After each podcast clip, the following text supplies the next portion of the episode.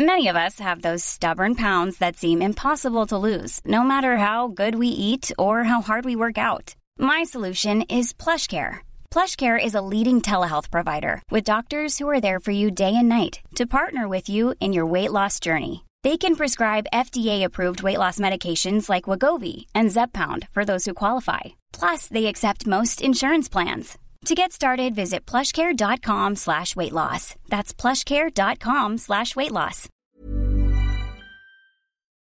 Aujourd'hui, on va couvrir le rachat incroyable, acté, validé de Activision Blizzard King par Microsoft. On va aussi parler de Spider-Man 2 qui arrive là tout de suite. Il est là déjà, de Super Mario Wonder qui s'est dit qu'on n'avait pas assez de trucs à faire, donc il va venir lui aussi. C'est parti tout de suite pour le rendez-vous jeu.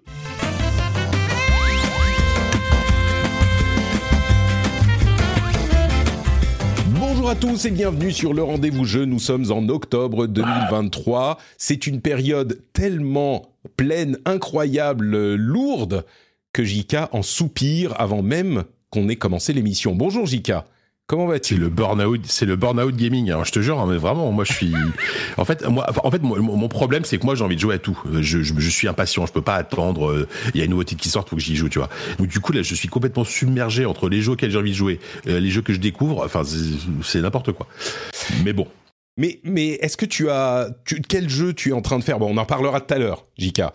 Mais je comprends. Ouais, ouais, ouais. C'est difficile. C'est difficile. La vie est dure. Voilà, c'est comme, comme je disais, c'est force force problème, mais euh, mais c'est vrai que quand on aime le jeu vidéo, c'est une belle période et en même temps, c'est une période qui euh, où on se dit qu'on a besoin de beaucoup plus de temps le, que, que que ce qu'on a en vrai, quoi.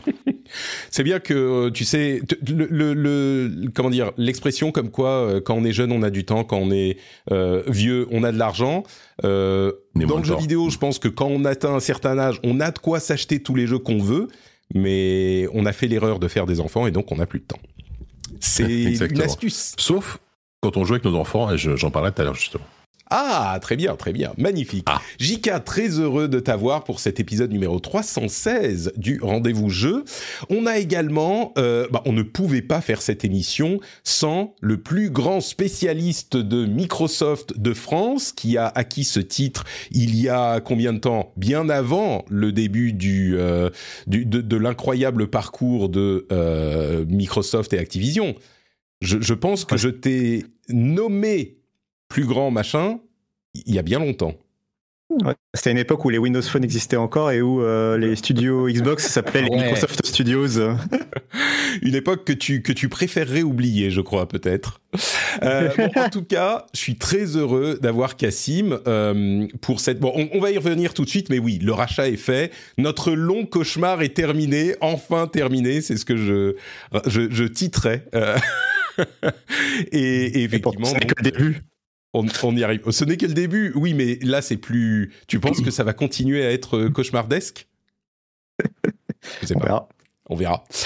Euh, on a également, alors on a le plus grand expert de Microsoft. On se devait d'avoir le plus grand expert de Nintendo également.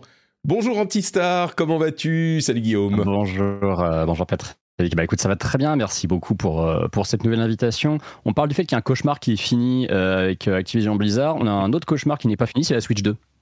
Parce que lui, ça c'est pareil, en termes de serpent de mer, je peux te dire qu'on en parle depuis un petit bout de temps. hein. Quand, quand on connaîtra la date de la Switch 2, c'est bon, on pourra passer à GTA 6 après, je pense. Mais la Euh, question c'est lequel va arriver en premier? J'espère que c'est la Switch 2 quand même. Parce Oui, que, ah bah, j'espère aussi, Il, est- oui. il est plus que temps là. Bah à mon avis c'est pas c'est pas garanti hein, parce que la Switch 2 on dit premier trimestre 2024 peut-être. Je serais pas Alors, premier trimestre, jamais. que non? Quoi? Ah, je, je promets trimestre, j'y crois pas du tout. Pour Non, moi, c'est plus fin 2024. Ouais, ouais. Hmm. Bon on aura le temps. Non, non, je veux dire avant six, parler l'annonce.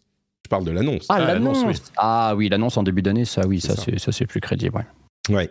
Bon, on, en reparlera. Écoute, les, les, les serpents de mer, on en a déjà un euh, auquel on va mordre la queue aujourd'hui. On va en laisser, on va laisser les autres pour plus tard. Merci à tous les trois d'être là et merci également. Alors, il n'y a pas de nouveaux patriotes cette semaine, mais il y a Steph Sinalco qui est le producteur vaillant qui tient la, le, le, le navire et qui est toujours là. Merci beaucoup à toi, Steph. On te remercie tous les mois et même plus. Tu fais partie des incroyables producteurs qui ont trouvé le niveau secret qui est il est difficile à trouver le niveau secret sur la page Patreon. Je, je, je, je pense que c'est un achievement déjà de l'avoir trouvé. Euh, vous pouvez aller regarder par vous-même sur patreon.com/rdvjeux. C'est pas facile. Il y a une flèche sur laquelle il faut cliquer, tout ça, c'est pas évident. C'est presque un ARG. Mais bravo et merci à Steph de le faire, enfin d'être patriote. Et merci à tous ceux et à toutes celles qui participent également. Un dernier mot avant de se lancer, et puis on arrêtera le suspense et l'attente. Euh, on a un, rendez-vous IRL euh, ce samedi. Là, je suis de retour dans le studio Mini, et il y a un, une IRL euh, ce samedi à 16h au bar Le Corcoran à, au, Sacré-Cœur. Si vous voulez venir boire un petit coup à 16h et me dire bonjour et dire bonjour à d'autres auditeurs et auditrices, eh ben vous serez les bienvenus. Je serai heureux de vous voir. C'est la première fois depuis des années qu'on refait cette IRL traditionnelle de la rentrée. Donc euh, c'est un moment à ne pas manquer. Et comme on est au studio mini, on n'a pas de jingle pour les news. Certains sont contents, la plupart les pleurent, mais on compense avec donc un premier sujet incroyable, euh, vraiment au sens où on ne croyait pas que ça arriverait. La semaine dernière, Xbox, Microsoft, a effectivement absorbé Activision Blizzard King, la fin d'un périple que nous avons commencé enthousiaste et, heureux, guilleret, j'oserais même dire, et que nous avons fini sous les, sur les rotules, sous les rotules même, on n'en pouvait plus, mais ça y est, c'est terminé. Cassim l'a suivi, en a souffert, en a pleuré, mais il a tout compris, il a tout su. Euh, est-ce que tu peux nous dire un petit peu ce qui s'est passé, nous faire un rapide résumé pour les gens qui n'auraient pas suivi, je pense qu'ils sont rares, en particulier chez les auditeurs de cette émission, et puis surtout, qu'est-ce qui se passe maintenant, qu'est-ce qui s'est passé, dis-nous tout. Et, moi, juste avant, j'ai une toute petite question. La première question, c'est qu'est-ce que tu as ressenti intérieurement quand tu as vu la news tomber? C'est, Ça a été quoi ton premier sentiment?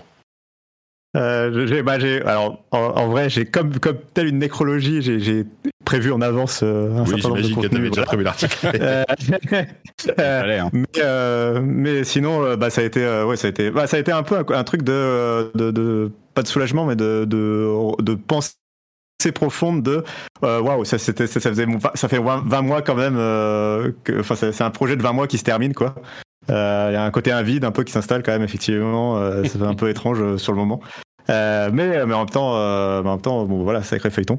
Euh, alors que qu'il y a des nuages qui passent et que je tombe dans le noir euh, au niveau de mon image. Bref, euh, donc rapide résumé. oui, bah c'est Microsoft qui s'est fait un petit rachat à 68,7 milliards de dollars d'Activision Blizzard, ce qui représente le plus gros rachat de l'histoire de Microsoft, du jeu vidéo et de la tech. donc c'est évidemment du jamais vu. C'est du jamais vu de racheter un studio, qui, un éditeur qui est aussi important. C'est euh, en termes de, d'effectifs, euh, le rachat d'Activision Blizzard, le nombre d'employés chez Activision Blizzard King, c'est trois fois l'effectif de Bethesda et Xbox réunis. Euh, donc en fait, la taille est, gigantesque. c'est des licences cultes comme Candy Crush auquel on pense pas assez, donc je commence par lui, qui est une pépite du jeu mobile, mais aussi Call of Duty qui est une pépite du jeu console, et World of Warcraft, Starcraft ou Warcraft qui sont des pépites du jeu PC. Donc c'est trois gros marchés que tu touches en même temps et tu acquiers des talents euh, assez forts et des licences très fortes sur, sur trois marchés à la fois, plus plein d'autres licences type euh, Tony Hawk, Guitar Hero, Crash Bandicoot, Spyro. Crash Bandicoot et Spyro qui deviennent des mascottes Xbox euh, alors qu'elles ont, elles sont littéralement nées comme des mascottes PlayStation. C'est invraisemblable quand tu quand as un certain âge. et, et évidemment évidemment un rachat qui s'est fait, euh, mine de rien, 68,7 milliards de dollars. C'est une promo de 20 à 30% sur le prix que valait vraiment Activision Blizzard avant euh, les scandales. Euh, donc c'est donc Microsoft mine de rien même avec à 68,7 milliards achète en fait ouais achète en solde en fait ne paye pas de premium en gros c'est ils, n'ont pas payé de premium pour l'achat de d'Activision Blizzard quand tu rachètes une entreprise normalement tu payes un premium c'est-à-dire tu payes 20 à 30% de plus que le prix de l'action pour, euh, bah, euh, pour que les actionnaires acceptent de revendre leur action, tout simplement, euh, pour que ce soit intéressant. Et, euh, et en fait, comme l'action avait descendu de 20 à 30% par rapport au scandale autour de Bobby Kotick et de la culture d'entreprise d'Activision Blizzard et des mauvaises sorties de jeux, euh, bah, l'action était de 20% à 30% en dessous de sa valeur d'origine et donc ils ont pu faire ce rachat intéressant pour eux. Euh, on en arrive à un an et demi de négociations avec les autorités de la concurrence où euh, il y a eu euh, plein d'autorités de la concurrence qui regardaient notamment ce qui se passait du côté du cloud gaming, mais pas que. Et, et, on en arrive à une validation de tous les pays avec plusieurs contraintes qui ont été signées. Donc les autorités ont joué aussi leur rôle à plein d'égards pour pouvoir mettre en lumière les, les difficultés qu'il y avait autour de ce rachat et puis aussi peut-être mettre un, quelque part un stop à d'autres futurs peut-être rachats que d'autres entreprises pourraient tenter si elles ont aussi elles doivent passer aussi par deux ans de, de validation de procédures administratives. et donc l'arrivée à, Il faut dire que Microsoft était un petit peu coincé entre deux problématiques qui sont un petit peu politiques. Euh, enfin, l'une d'entre elles, c'est que évidemment, il y a une euh, attitude de défiance face aux GAFAM et de leur taille qui semble grossir sans possibilité de, sans limite, de, sans limite merci. Et et donc, les gouvernements du monde entier voulaient euh, mettre un coup d'arrêt à cette croissance, mais en même temps, euh, ce qu'on disait, je pense, la plupart des analystes, en tout cas nous dans cette émission et toi y compris, c'est que clairement, dans, enfin, il semblerait que dans le marché du jeu vidéo, euh, eh ben, il y a une concurrence qui est quand même assez saine, euh, et donc sur le marché du jeu vidéo spécifiquement, il n'y a pas vraiment d'obstacle à, à, ce rachat. Et c'est ce qui a créé d'ailleurs de la tension dans les euh, différents camps qui sont opposés, on va dire en tout cas dans les avis par rapport au rachat. Il y avait des gens qui ne voulaient pas qu'il ait lieu parce que c'est une croissance euh, encore du monde de, du, de la tech et des GAFAM. Et puis d'autres qui disaient, bah oui, mais dans le jeu vidéo, on a énormément d'acteurs, énormément de plateformes, énormément de développeurs, donc dans le jeu vidéo, c'est pas vraiment un souci. Euh, et les autorités de la concurrence ont tout de même fait un gros travail d'enquête et ont émis des, des objections euh, qui ont mené, même si oui, on pouvait dire que le marché était euh, sain, et eh ben qui ont quand même mené à des sortes de, de, de concessions de Microsoft qui font que euh, la concurrence, on va dire, on est sur une échelle, garantie, c'est de garantir quoi. Voilà, il y, a quelques éléments, euh, j'imagine que tu parleras de deux éléments principaux, mais il y a quelques éléments qui sont euh, signés, actés, là où on avait euh, soit rien du tout, soit des assurances un peu vagues avant. Donc oui, il y a quand même eu un effet de, de, un petit peu, moi je dirais que c'est marginal, mais un effet de, de, de garantie de la concurrence dans le cadre du rachat quand même. Oui, et puis je pense que c'était assez sain d'enquêter. Enfin, les enquêtes ont été plutôt assez bien construites, notamment celle de la CMA au Royaume-Uni. C'est quand même vraiment des documents assez construits avec des vrais témoignages d'experts, de personnes de l'industrie, etc., pour expliquer potentiellement telle ou telle problématique pourrait survenir.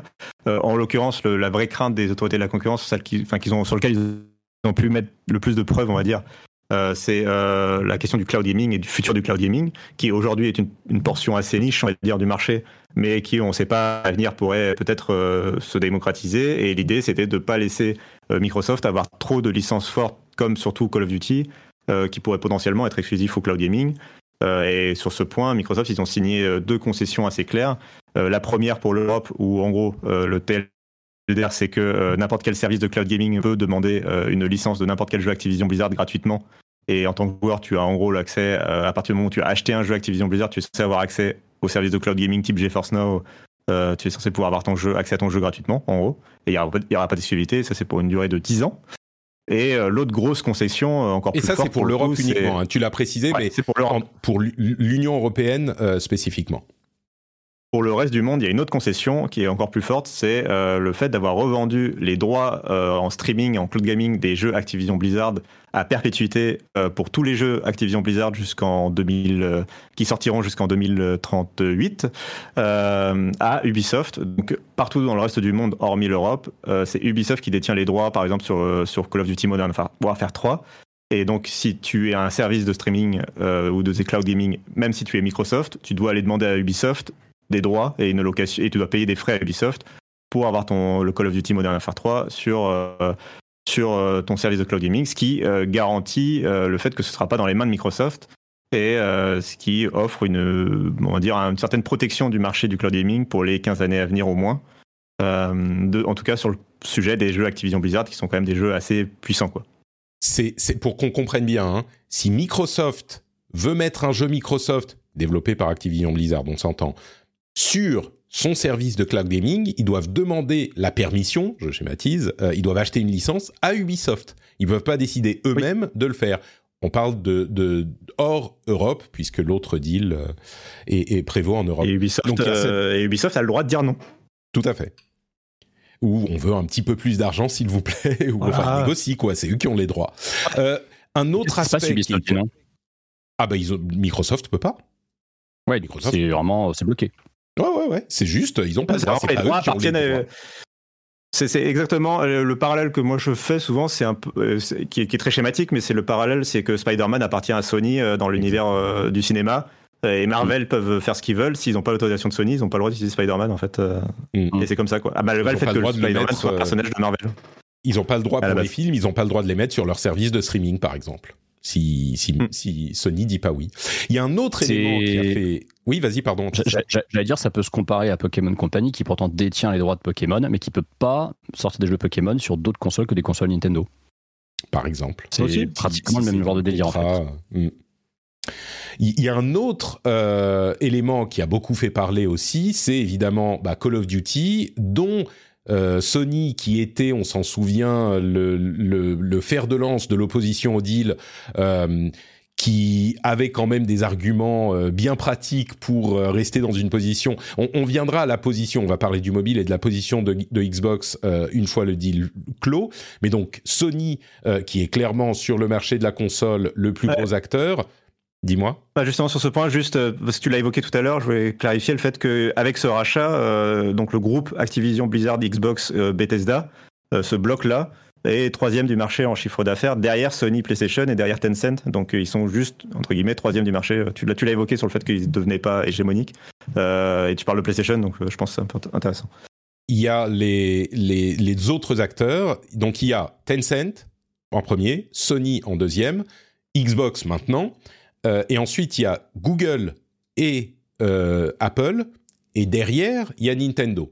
Donc, on a quand même, et là on parle même pas des autres, des éditeurs, de Steam, de, etc. Donc euh, voilà en gros pour le top 5-6 du, du marché du jeu vidéo. Donc même avec cet énorme rachat, ils sont que troisième. Euh, ce qui est bien sûr, ça les met complètement dans la course. Et on parle de, de revenus, hein, de, de chiffre d'affaires. Ouais. Euh, donc Sony disait euh, c'est la fin du monde, vous vous rendez compte, si vous laissez euh, Call of Duty euh, dans les mains de Xbox, ils vont le transformer en exclusivité Xbox. On va nous y perdre, on peut pas se battre. Qu'est-ce qu'on peut faire si on n'a plus Call of Duty, on n'a plus qu'à plier bagages, c'est terminé, vous vous rendez pas compte? Ce qui a mené à un deal qui était... Ah bah, tu, tu, peux nous en parler, mais sur, ah bah alors, euh, effectivement, Sony euh, a été le plus, à celui qui a fait le plus, clairement le plus de lobbying auprès des autorités pour essayer de faire euh, le plus possible de bloquer ce rachat. on en arrive à la situation où, en fait, les acteurs, les concurrents de Microsoft n'ont pas tous le même contrat avec Microsoft. Et Sony, en fait, ressort un peu perdant de, de, cette affaire dans le sens où c'est ceux qui ont le contrat le moins avantageux. puisqu'ils ont en gros la garantie que Call of Duty restera présent sur PlayStation pour les 10 ans à venir, euh, mais seulement Call of Duty. Là où d'autres acteurs ont accès à tous les auront la, ont la promesse d'avoir accès à tous les jeux Activision Blizzard euh, pour les 10 ans à venir, et euh, le, le, meilleur d'entre eux étant Nvidia GeForce Now qui a carrément pu obtenir d'avoir tous les jeux Microsoft, dont Bethesda et Xbox Game Studio. Donc par exemple Starfield est présent sur GeForce Now. c'est une conséquence directe de, du contrat qu'ils ont passé avec Microsoft parce qu'ils ont été dans les premiers à passer ce contrat. Euh, il y a aussi Nintendo, donc il y aura l'accès à Call of Duty, euh, promis un accès à Call of Duty sur la Switch. Et, d'après, alors c'est très flou encore un peu le plan, mais euh, d'après certains témoignages pendant les, pendant les, pendant les procès, il y a vraiment la volonté que ce soit sur la Nintendo Switch qu'on connaît aujourd'hui, et que ce soit le vrai Call of Duty, et pas un Call of Duty mobile par exemple. Euh, donc je voilà, je mets un point d'interrogation sur, sur, Alors, euh, ça peut te rassurer du côté des joueurs Nintendo, mais un point d'interrogation dessus aussi parce que c'est pas qu'on veut pas avoir Call of sur Switch. Hein. Concrètement, on s'en fout. On serait content d'avoir une licence culte de plus qui manque à la Switch parce que c'est quasiment la seule grande licence du jeu vidéo qui n'est pas dessus. Mais par contre, oui, quid effectivement de comment ça tournerait. Euh, il me semble, alors je sais plus si c'était euh, Treyarch ou Infinity Ward qui avait dit vouloir porter un Call of sur Switch et qu'ils avaient essayé et ils n'y arrivaient pas. C'est-à-dire que. ouais, mais du coup, est-ce qu'il n'y a pas la solution du, Est-ce qu'il n'y a pas la solution du cloud justement? Là, cette solution, euh, parce qu'effectivement, tu as des gros de jeux. cloud maintenant sur Switch. Tu as des gros jeux, effectivement, type Hero 7, Hero 8, Plague Tale Requiem, euh, qui sont effectivement au contrôle aussi, qui sont en cloud. Si je me souviens bien, il y a des témoignages qui excluaient que, que, ce soit une, un portage euh, cloud, et ils parlaient bien de portage natif pour la Switch. Et ils arrivaient pas, apparemment. Apparemment, Ouais, ils n'arrivaient mais- pas en fait à optimiser le jeu pour qu'il rentre dans une cartouche Switch parce que c'était trop lourd et que les cartouches Bon, Switch c'est grand ensuite, ils peuvent, ils 64 peuvent le sortir en, en download uniquement, mais mo- moi, je Hmm. je suis pas convaincu que ça soit si problématique que ça. Je pense qu'ils n'ont pas réussi avec le niveau de qualité qu'ils voulaient, mais euh, je pense Ça, que il va arriver pour la prochaine version, qui arrivera en même temps que la prochaine pla- plateforme de Nintendo. Tout le monde regardera Voilà, c'est ça, la version de la nouvelle plateforme. Et, et la, la Switch elle-même, bon bah il y aura une version qui tournera beaucoup moins bien, qui sera moins belle finalement, parce que tu peux faire tourner un Call of Duty euh, sur Switch. Il suffit de euh, réduire la qualité des textures et le nombre de polygones et basta. Voilà, c'est Mhm. ça, ça possible quoi. Donc C'est pas euh, tellement facile quand ça tu le dis, Patrick. mais Ouais, oui, et puis c'est- tout l'intérêt eh, de- Demandez-moi. Demande, Treyarch Bah oui. et Antistar, dis à Treyarch que la prochaine fois qu'ils aient fait, ils, ils me demandent. Tu vois, tu descends vrai, encore le vrai, score. c'est une case à cocher dans les options du moteur, on le sait. Ben voilà, c'est ça. Tourner sur Switch, pof, tout à coup, euh, tout devient moche et ça tourne. Euh, donc, Ah, Tu surtout- deviens Mortal Kombat, ça FPS. devient Mortal Kombat. Surtout que des FPS sur Switch, euh, même certains compétitifs, tournent sur la console. Alors ils tournent en 30 FPS. hein. Pour un FPS, c'est pas génial, mais au moins c'est stable. T'as Overwatch qui est sur Switch, t'as Doom Eternal qui est sur Switch Doom, quand ouais, même. hein. Euh, et, Ouais, et- ouais. et la- et- et Doom Eternal n'est pas dégueulasse sur Switch. Alors JK, je pense que tu vas me dire que si, mais pour de la Non, non, Switch, je suis- non, franchement, non, c'est en vrai, c'est mal. réussi euh, Ouais, le- voilà, c'est ça. sur Switch. non, non, mais il y en a, il y en il y a, enfin, il y a Overwatch, il y a Apex, il y a Fortnite. Bon, Fortnite, il est plus facile, vrai. mais tu vois, il y a tous ces jeux-là. Ils sont clairement, euh, ils sont beaucoup plus moches que sur les autres consoles ou le PC. Enfin, c'est évident. Mais ils là, existent, ils tournent. Il y a aucune raison que Call of Ça. Duty n'y arrive pas aussi, quoi. Euh, donc il y a ça effectivement et c'était euh, assez intéressant de voir euh, Sony se débattre pour essayer de faire capoter le deal en disant Call of Duty, Call of Duty, Call of Duty. Et il faut noter que pendant tout ce temps, Microsoft, enfin dès que ça a commencé à, à poser problème, Microsoft disait, par la voix notamment de Phil Spencer, mais nous on a un contrat. Signez-le, on vous le, on vous le laisse pendant 10 ans, il n'y a aucun problème. On vient de le faire signer avec euh, Nvidia. Il y a même Nintendo, ils nous ont dit non mais pas besoin de signer, on vous fait confiance quoi. C'était un moment assez incroyable et, et Sony qui refusait de signer clairement parce qu'ils voulaient l'utiliser pour agiter le, le drapeau de l'anti-compétitivité. Et au final, quand Sony s'est rendu compte que bon bah ça sentait un petit peu le roussi pour le capotage du rachat, ils ont dit bon bah si allez finalement on va signer et ils ont eu le contrat version euh, mini au rabais quoi. Donc euh, c'était c'était drôle quoi. Moi j'ai fallait bien trouver des, des occasions de rire dans ce dans ce cette cette euh, aventure et ça ça m'a ça m'a fait ça m'a fait rigoler. Alors en plus depuis la conclusion du rachat, pour le coup, on a eu une interview de Phil Spencer. Alors c'est toujours très particulier. C'est une nouvelle trend dans le milieu du journalisme. Donc c'est une interview de Phil Spencer par Xbox. Donc c'est euh, donc il s'interviewe lui-même hein, en gros. Euh, qui est très intéressante, mais c'est toujours très particulier. Et c'est de plus en plus euh, à la mode de faire des interviews euh, d'éditeurs, enfin qui s'interrogent eux-mêmes quoi. Bref, euh, mais euh, mais donc euh, en l'occurrence, il, il, par- il parlait justement de Call of Duty qui arrive sur toutes les plateformes et euh, du fait que euh, il avait une exigence de parité en termes de fonctionnalité, c'est-à-dire que euh, lui, ce qu'il veut absolument, me- à quoi il veut absolument mettre fin avec ce, euh, enfin entre autres avec ce rachat, il y a plein d'autres choses évidemment, c'est pas que pour ça le rachat, mais euh, mais c'est les trucs du genre la bêta qui arrive une semaine avant sur PlayStation, c'est tel ou tel DLC, tel ou tel cosmétique qui était exclusif à PlayStation. On sait que PlayStation avait un énorme deal marketing avec Activision qui est toujours en cours, mais qui arrive bientôt à expiration. Et, et le but, c'est qu'une fois que ce deal est arrivé à expiration, en fait, ce n'est pas de créer un nouveau deal avec Xbox où Xbox aurait accès à- en exclusivité à certains éléments. C'est euh, de, de laisser en fait que ce soit vraiment le même Call of Duty partout sur toutes les plateformes, euh, en gros, euh, et de Il pas a, trop il a bien précisé euh, ni skin, ni euh, early Oui. access, ni rien du tout. C'est pareil partout sur toutes les plateformes. Ce qui, euh, alors, ce qui n'empêchera pas, si tu es abonné à Xbox Game Pass Ultimate, d'avoir des skins qui sont disponibles partout, gratuitement, dans le cadre de l'écosystème Xbox, Bien par exemple. Ça, ça n'empêche pas. évidemment. Mais, Et- d'ailleurs- ça, c'est une guerre. Ah, Il il- faut noter que euh, si Spencer a l'air toujours, cette interview, il passe, euh, je crois, 50% de la discussion qui dure 40 minutes à dire oui, mais moi, j'aime les joueurs, euh, je veux que tout le monde soit content, les développeurs, on les laisse travailler, moi, je les écoute, j'y vais pour écouter, je vais pas parler, je vais juste écouter. Euh, c'est, c'est, il a l'air donc d'être un, un, un good guy, hein, il, il cultive son image de good guy. Il y a euh, évidemment un intérêt à Microsoft qui est en troisième place sur ce marché des consoles à euh, essayer d'attirer les gens en étant présent partout et, et en développant sa plateforme et sa, son catalogue de jeux en plus de, des consoles elles-mêmes. Donc eux, ils veulent vraiment satisfaire tout le monde et, et, et être euh, les amis de tout le monde. Oui, parce que ça, faut, le- un- c'était un énorme argument du multiplateforme, faut, faut le rappeler, c'est le que, enfin, ils font pas ça de gaieté de cœur, enfin, de, par, par bonté d'âme, c'est que, c'est que Call of Duty qui est vendu sur PlayStation ou Call of Duty qui arrive sur Switch, c'est de l'argent en plus pour Xbox quoi. C'est juste euh, c'est juste du bon sens économique quoi. C'est un, un, énorme euh, une énorme part. On avait eu les chiffres mais on parlait en milliards par an euh, pour Sony pas pour Activision. Euh, de, le, le, que représentait les, les effectivement l'argent de Call of Duty. Donc oui c'est évident que ça serait même si je me moque un petit peu d'eux je pense pas que ça va les couler direct mais ça serait évidemment un coup dur financier si la, le jeu disparaissait de la plateforme on pourrait discuter, on va pas le faire ici parce que ça va encore euh, créer des, des, des inimitiés peut-être, mais on pourrait euh, se poser la question de la méthode de Phil Spencer de j'écoute tout le monde, je dis rien, je suis gentil. Vu l'absence le, de résultats que ça a donné euh, ces deux dernières années, je crois qu'il y a légitimement la question à se poser sur est-ce que Phil Spencer est un, un, bon guide, un bon leader pour tous ces studios on pourrait en parler. Il y a aussi la question de est-ce que Phil Spencer va euh, prendre sa retraite euh, après ce deal pour enfin pouvoir se reposer et passer les clés à Sarah Bond.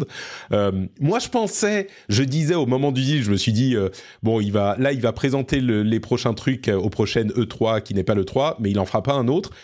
Son interview, il avait l'air quand même à fond, donc je sais pas, peut-être qu'il sera encore là. Mais il y a deux choses que j'aimerais qu'on évoque avant de conclure ce long sujet.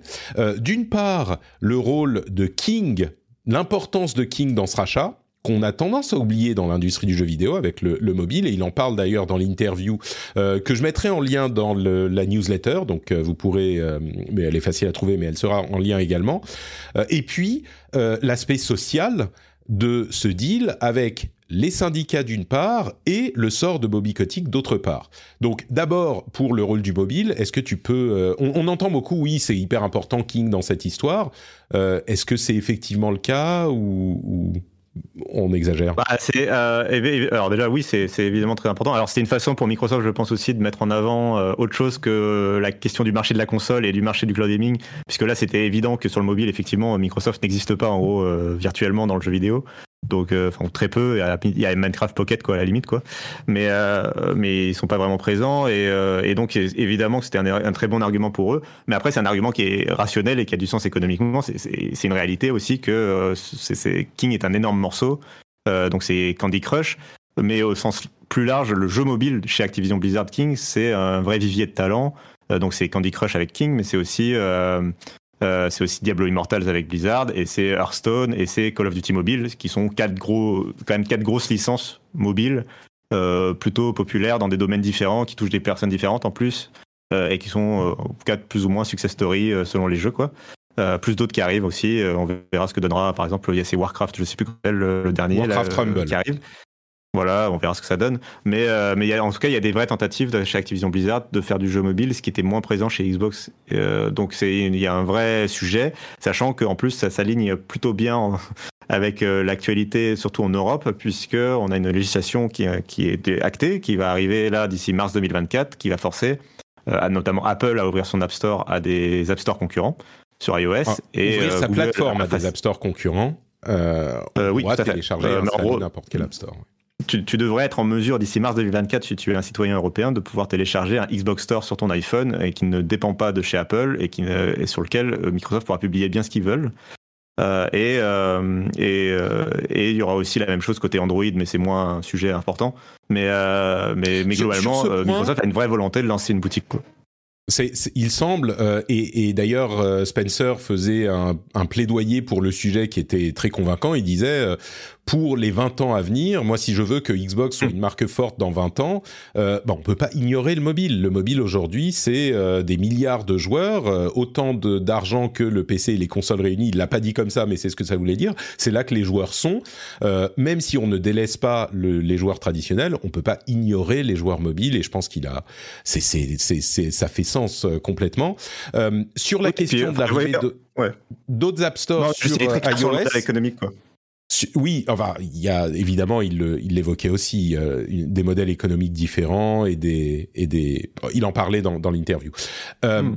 Mais sur la question des App Store, il y a une question euh, qui se pose sur euh, les, la manière dont les revenus vont se être divisés, parce que Apple semblait indiquer que euh, il voulait quand même de l'argent des développeurs quand ils passaient par un autre App Store, parce que l'App Store représente, j'en sais rien, je dis n'importe quoi, mais 10, 10% sur les 30% de la commission, et donc ils veulent quand même les 20% pour l'accès à la plateforme. Je ne sais pas si ça passera avec le DSA légalement, etc. Mais il n'est pas du tout impossible qu'Apple essaye de filouter encore pour euh, désavantager les gens qui, euh, enfin les sociétés qui essayent d'avoir des App Store euh, tiers. Et sur la question sociale et de Bobby Kotick, où on en est? Euh, là encore, euh, on a eu des éléments de réponse après la finalisation du rachat. Euh, alors, il y en a qui sont plus. Le parachute doré, il, est comment là? Alors, le parachute doré, il se compte en centaines de millions de dollars déjà. c'est de l'ordre de 300 à 400 millions de dollars, je crois. 400 millions, je crois, j'ai lu, moi. donc, donc il est très très large. Donc, Bobby Kotick est évidemment le grand gagnant de l'affaire sur tous les plans. il, en ressort et, grand gagnant. Mais moi, je trouve qu'à la limite, on s'en fiche un peu de, de que, que, lui, enfin, s'il pense être gagnant ou pas, est-ce que, et que le monde financier puis peut-être l'éroge en, en leader incroyable. Euh, ce qui compte surtout, c'est de libérer un peu les employés euh, de, sa culture à lui. Et sur ça, sur ce point, euh, on a eu la confirmation qu'il resterait à la tête d'Activision Blizzard sous les ordres de Phil Spencer, au moins pour le reste de l'année 2023. Alors, stricto sensu, le communiqué de presse dit il reste en fonction pour 2023. Ça ne veut pas du tout dire qu'au 1er janvier 2024, il, il, fait, plie bagage, ce que j'ai pu lire, pour, ce qui était l'interprétation de certains journalistes. Je ne sais pas justement s'ils ont davantage de sources ou pas. Mais, euh, mais qui était pour moi qui est une interprétation un petit peu optimiste. C'est une interprétation facile, oui.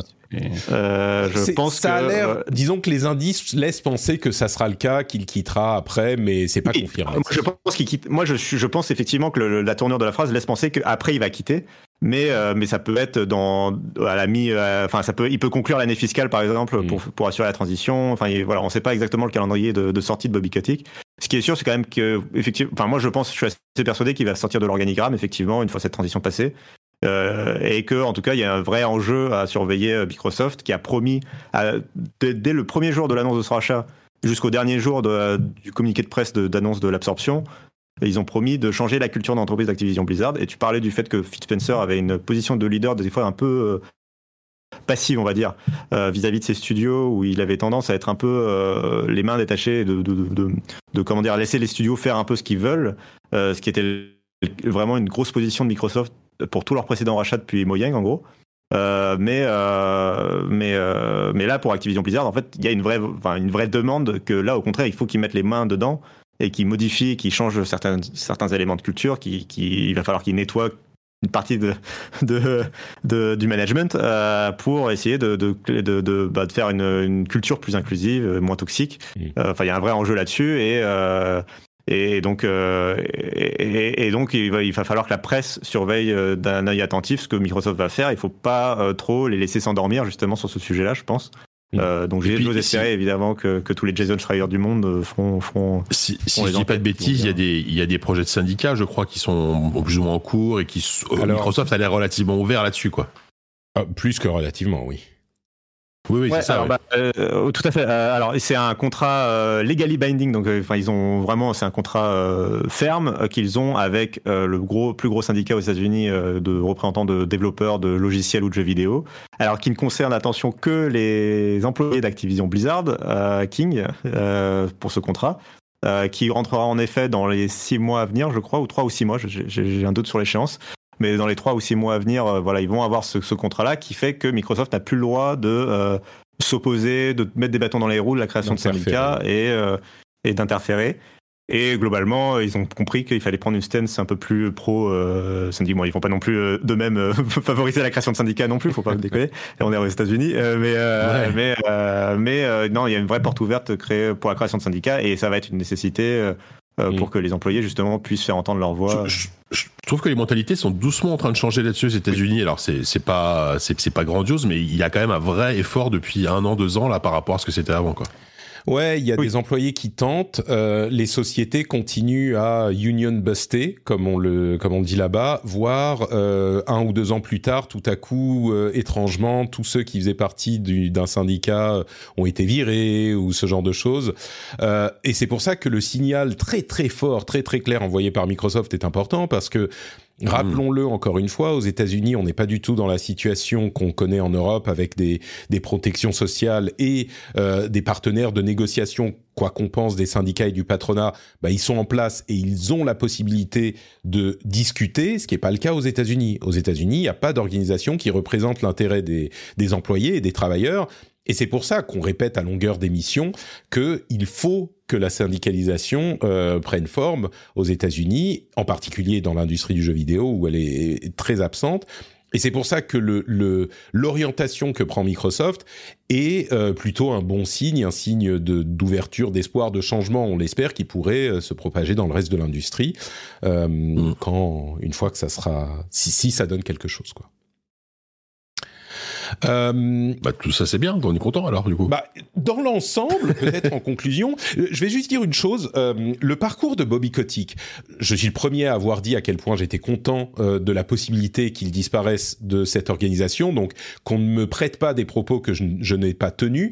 Mais le parcours de Bobby, Kotick est vraiment exceptionnel dans l'industrie du jeu vidéo et la manière dont il a mené Activision Blizzard, qu'il a pris il y a 30 ans et qu'il dont il a fait le, le, le behemoth qu'il est aujourd'hui, euh, est véritablement exceptionnel. J'en parle, euh, j'en parlais après un enregistrement d'émission et j'ai j'ai pris ce petit extrait.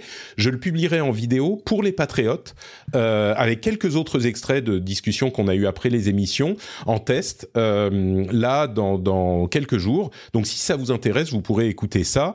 Et, et bon, le, vraiment il y a un truc qu'on peut pas, sa vision de l'industrie, on peut pas lui lui retirer, même si on est content de le voir partir avec un coup de pied aux fesses quoi aujourd'hui.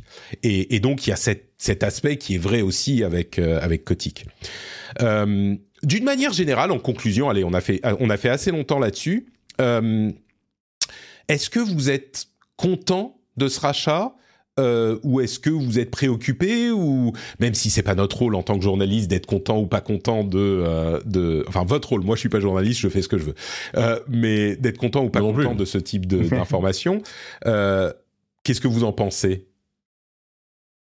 Bah juste moi, euh, moi, moi en fait, euh, quand, quand j'ai vu le truc tomber, euh, la confirmation, j'étais content. J'étais content et je me suis dit en fait pourquoi est-ce que je suis content? Pourquoi est-ce que je me réjouis d'un rachat comme ça? Et en fait au final, très très très basiquement, euh, je vois aussi peut-être l'intérêt des joueurs euh, bah de d'avoir une offre comme le Game Pass qui va euh, normalement. Alors on, sait très bien qu'ils ils ont confirmé qu'il y aura pas de jeu Activision Blizzard King euh, cette année inclus dans le Game Pass, mais que ça arrivera très certainement l'année prochaine, hein, c'est c'est sûr.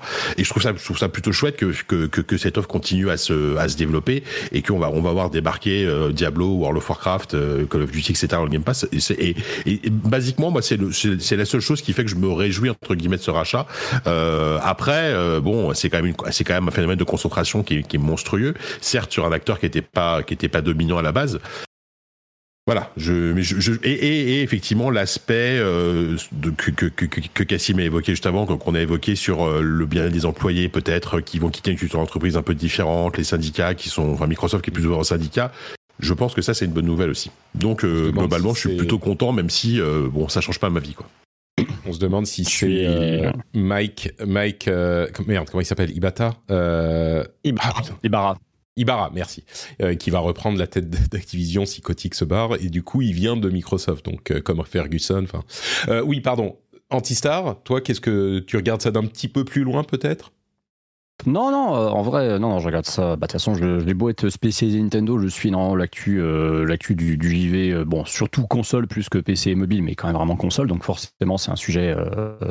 Je, veux dire, je travaille encore chez JV, j'étais, loin de penser que je me barrerais de JV au moment où ce, rachat est évoqué la première fois. moi, je suis, comme JK, content déjà pour effectivement cette diversification de l'offre pour toutes ces licences, parce que c'est une quantité de licences astronomiques que Microsoft a récupéré, effectivement, qui vont pouvoir arriver dans le Game Pass à terme. C'est une, très bonne chose parce que le Game Pass, malgré tout, ça reste une offre qui pour moi n'a pas vraiment d'équivalent. Ce que PlayStation euh, propose avec son, PS Plus Premium, c'est gentil, mais je trouve que c'est encore très en dessous. Euh, mais je peux pas empêcher d'être content quand même pour le côté c'est fini, on passe enfin à autre chose. Parce que malgré tout, quand tu suis l'actu du, jeu vidéo, non, mais le problème, c'est quand tu suis l'actu du jeu vidéo et qu'en plus tu es toi-même acteur de cette actu parce que tu, tu, es vecteur de l'actualité dans le sens où tu es journaliste, tu en parles, tu en débats, euh, tu, tu, tu relayes des rumeurs, euh, tu. En fait, tu, tu, passes un an et demi à te dire tous les mois, ça y est, il y a tel nouvel organisme qui a dit, ok, on est d'accord pour le rachat, et tu te dis, mais en fait, il y en a combien qui vont devoir se prononcer? À partir du moment où tu en as un qui dit ouais mais nous on veut pas, du coup ça rallonge le truc et tu te dis c'est sans fin. et ce qui était un événement à la base, parce que ça a été un séisme le jour, vraiment dans la planète gaming, le jour où on a annoncé que Microsoft envisageait ce rachat pour à l'époque, je crois qu'on parlait de 71 milliards de dollars. Je me souviens, ouais, euh, je me souviens qu'on était chez JV. Moi, moi, je me souviens, j'étais un peu space de JV. Le choc. Il y a eu une espèce de d'onde de choc et tout le monde était là. Quoi? Mais tout le monde était incrédule, quoi. Ah, mais c'est tous les le, journalistes et les fans de, de JV du monde sont tombés de leur chaise en même temps. C'était incroyable. Ah, on s'en souvient encore aujourd'hui, mais.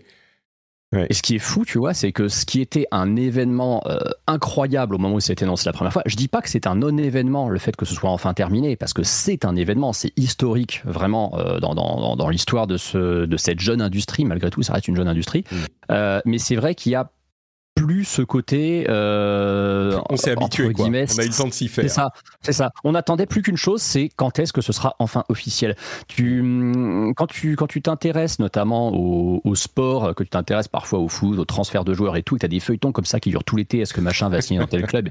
C'est la même chose, c'est-à-dire qu'en fait, le, moment où les rumeurs ont commencé, ou le moment où tu as une des parties qui a déclaré qu'elle était intéressée, bah en fait, ton actualité, elle existe déjà, et tu te dis, ok, c'est cool, on va pouvoir alimenter un peu notre flux d'actu pendant quelques temps euh, parce qu'il y aura un nouvel événement, mais ok, que ça dure un mois, deux mois, allez, peut-être six mois, mais quand ça dure plus d'un an et demi comme ça, c'est pénible. Tu, euh. à, la, à, la, fin, sincèrement, t'es content que ce soit fini parce que en plus, dès le début, tu te dis, bah ça va avoir lieu, ça serait quand même, enfin. Tu peux pas être Microsoft et dire on va mettre 70 milliards sur la table pour acheter un des plus gros éditeurs de cette industrie sans que ça soit faisable. C'est qu'évidemment, ah, ça allait se faire, c'est question de il y, a des, y a des gros rachats comme ça qui ne sont pas faits. Nvidia a dû refuser. Il y en a qui ont capoté, c'est vrai. Armes, euh, ce genre de choses. C'était pas. Ils étaient très remontés. Les autorités étaient, étaient assez. Par contre, la CMA avait dit non. La CMA avait dit non. Et on ne réexamine pas le truc, c'est terminé. Au revoir, mhm. merci. Si vous vouliez changer les conditions, il fallait le faire avant. Et puis finalement, ils sont revenus en euh, arrière parce qu'ils ont gagné leur procès contre. Entre parenthèses, on l'a pas précisé, mais la FTC est encore en train de d'assurer qu'ils vont aller au bout de leur procédure. Et ils ah veulent bloquer. Ils y croient encore. Hein. Ils y croient encore. Moi, je pense qu'ils vont y croire encore pendant pas très longtemps, mais euh, et qu'ils vont finir par arrêter. Mais si jamais ils vont au bout, effectivement, c'est très peu probable. Eh ben, il faudra reséparer les deux entités. ce qui est. Mais bon, bref, on, en parlera si, ça se produit un jour. Ça me semble hautement improbable, hein. C'est très peu probable. Ils ont ils ont d'autres activités dans le domaine de euh, l'anticoncurrentialité qui sont beaucoup plus euh, crédibles et ils vont pas, à mon avis, ils vont pas perdre leur temps là-dessus et ça va être enterré au bout d'un moment Peut-être que ça va continuer, mais on verra. Cassim, And now your euh, watch has ended. now you can rest. Exactement. Jusqu'au prochain rachat. Euh, non, mais euh, alors je suis content. pour, pour, bah oui, bah, Nintendo Apple, évidemment. ah oui, on pourrait parler des prochains rachats, qui va racheter Sega, qui va racheter Capcom. oui, ça, on en reparlera à un moment. Euh, je suis alors pour pas pour pas redire ce que les, mes, mes amis ont dit, euh, c'est euh, je, que je suis content pour les licences qui vont peut-être pouvoir renaître parce que Activision Blizzard misait énormément sur Call of Duty au point de mettre beaucoup de studios dessus. Et j'ose espérer que moi moi qui ai par exemple été très fan de Crash Bandicoot 4 de revoir Toys for Bob alors peut-être devenir Toys for Phil effectivement. Et puis et puis joli. travailler, travailler sur d'autres jeux mm. comme justement Spyro Crash Bandicoot ou pourquoi pas Banjo Kazooie, puisque tout est dans la même maison maintenant. Euh, euh, et sur ce que tu disais sur le fait qu'on soit habitué au rachat, euh, c'est vrai, c'est ce que disait aussi Phil Spencer dans l'interview, c'est le fait que le, choc est passé, il y a eu tellement de temps sur la procédure que du coup les gens ont l'impression que c'est terminé, alors que ce n'est que ça y est, en fait c'est juste le début, c'est fait. Mm. Mais du coup, enfin pour Xbox, tu vois, les gens demandaient un peu à Phil Spencer, bon, c'est bon, vous allez pouvoir prendre des vacances en gros. Et bah non, en fait, là c'est là que le boulot il commence de d'intégrer les équipes, de lancer des projets, de mettre les jeux dans le Game Pass. D'ailleurs, euh, moi je sais que sur Internet, on m'avait, les gens étaient convaincus, euh, certaines personnes étaient convaincues sur Internet que, que, le rachat allait se faire jusqu'au bout. la preuve que, que l'incertitude était pesante, c'est le fait qu'il le dit lui-même que jusqu'au dernier moment, ils étaient dans une incertitude vis-à-vis du rachat.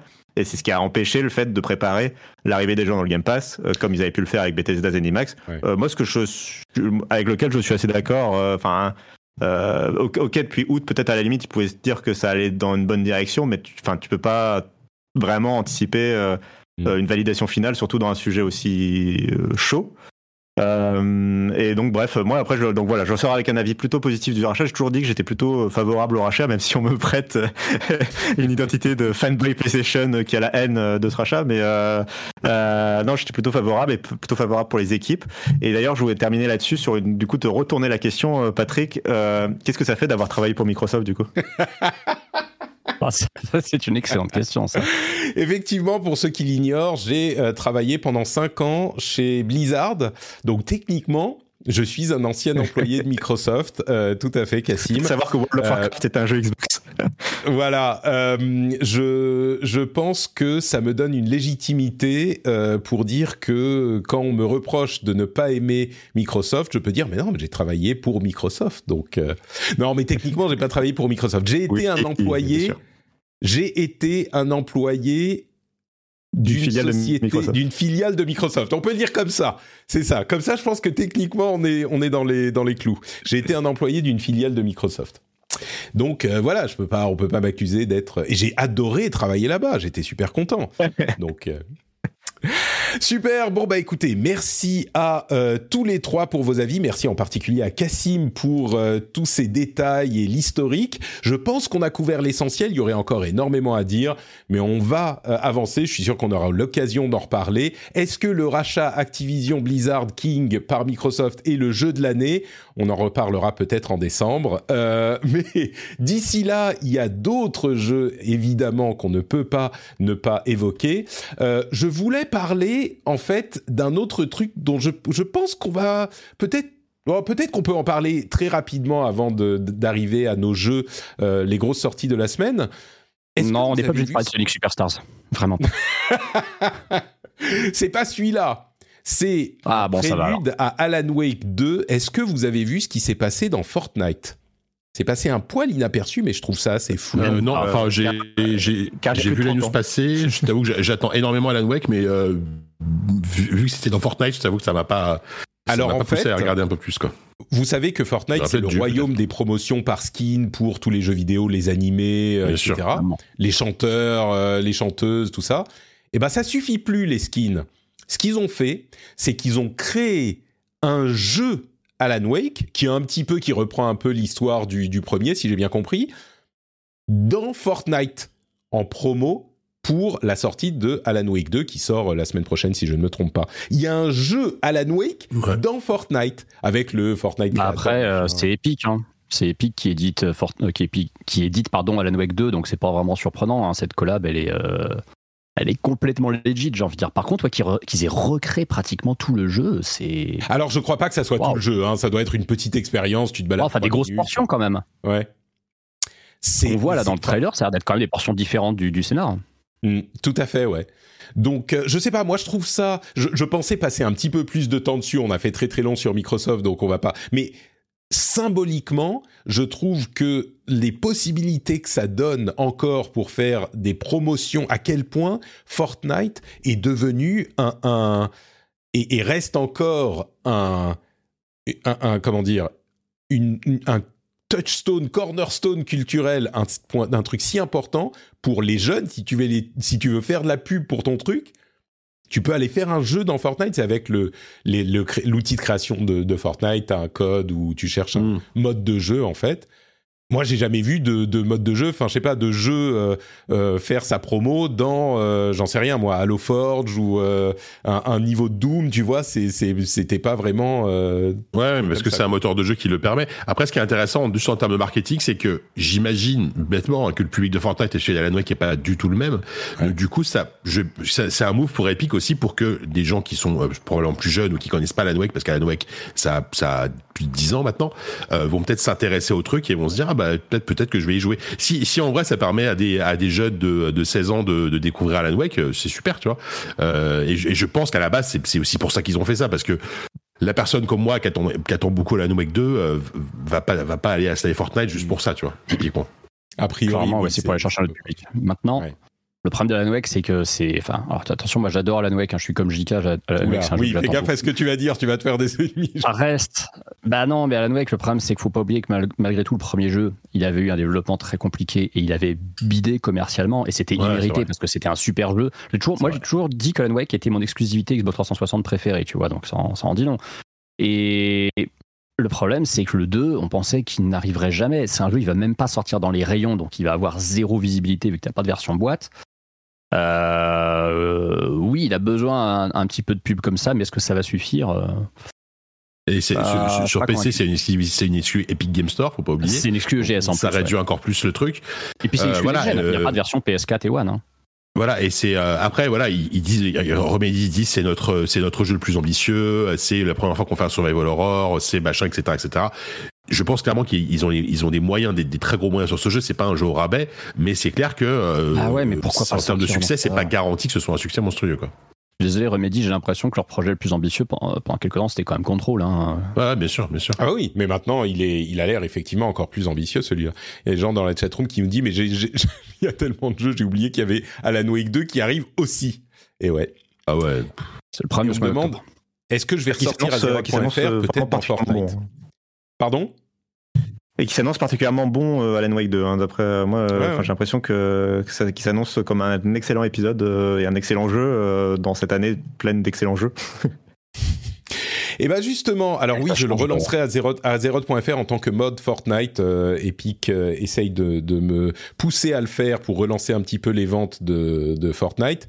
Enfin, les ventes, les ventes dans Fortnite. Euh, je, je suis en discussion avec Tim Sweeney. On, en reparlera. En fait, le problème, je vais vous expliquer. Le problème, c'est qu'il faut négocier les droits avec Danny et Nat. Et c'est pas évident ça. Donc, euh, ils sont un petit peu exigeants. Donc, on verra. On verra. À un moment, peut-être que ça arrivera.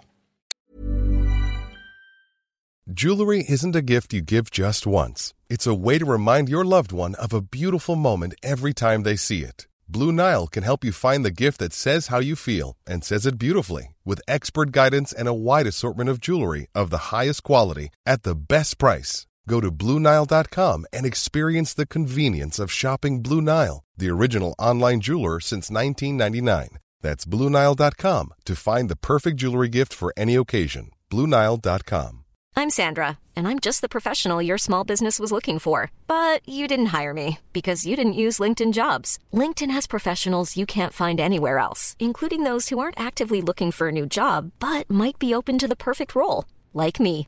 In a given month, over 70% of LinkedIn users don't visit other leading job sites. So if you're not looking on LinkedIn, you'll miss out on great candidates like Sandra. Start hiring professionals like a professional. Post your free job on linkedin.com/people slash people today.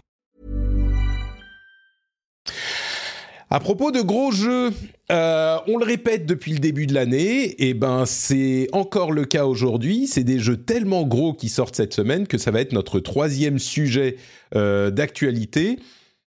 Il y a non seulement Spider-Man 2, mais également Super Mario Wonder, le premier Super Mario 2D vraiment nouveau, innovant, depuis quoi 10 ans, 11 ans?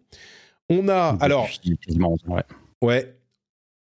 On a, euh, j'allais dire, oui, Antistar, tu n'as pas joué au jeu complet, tu as juste fait une preview.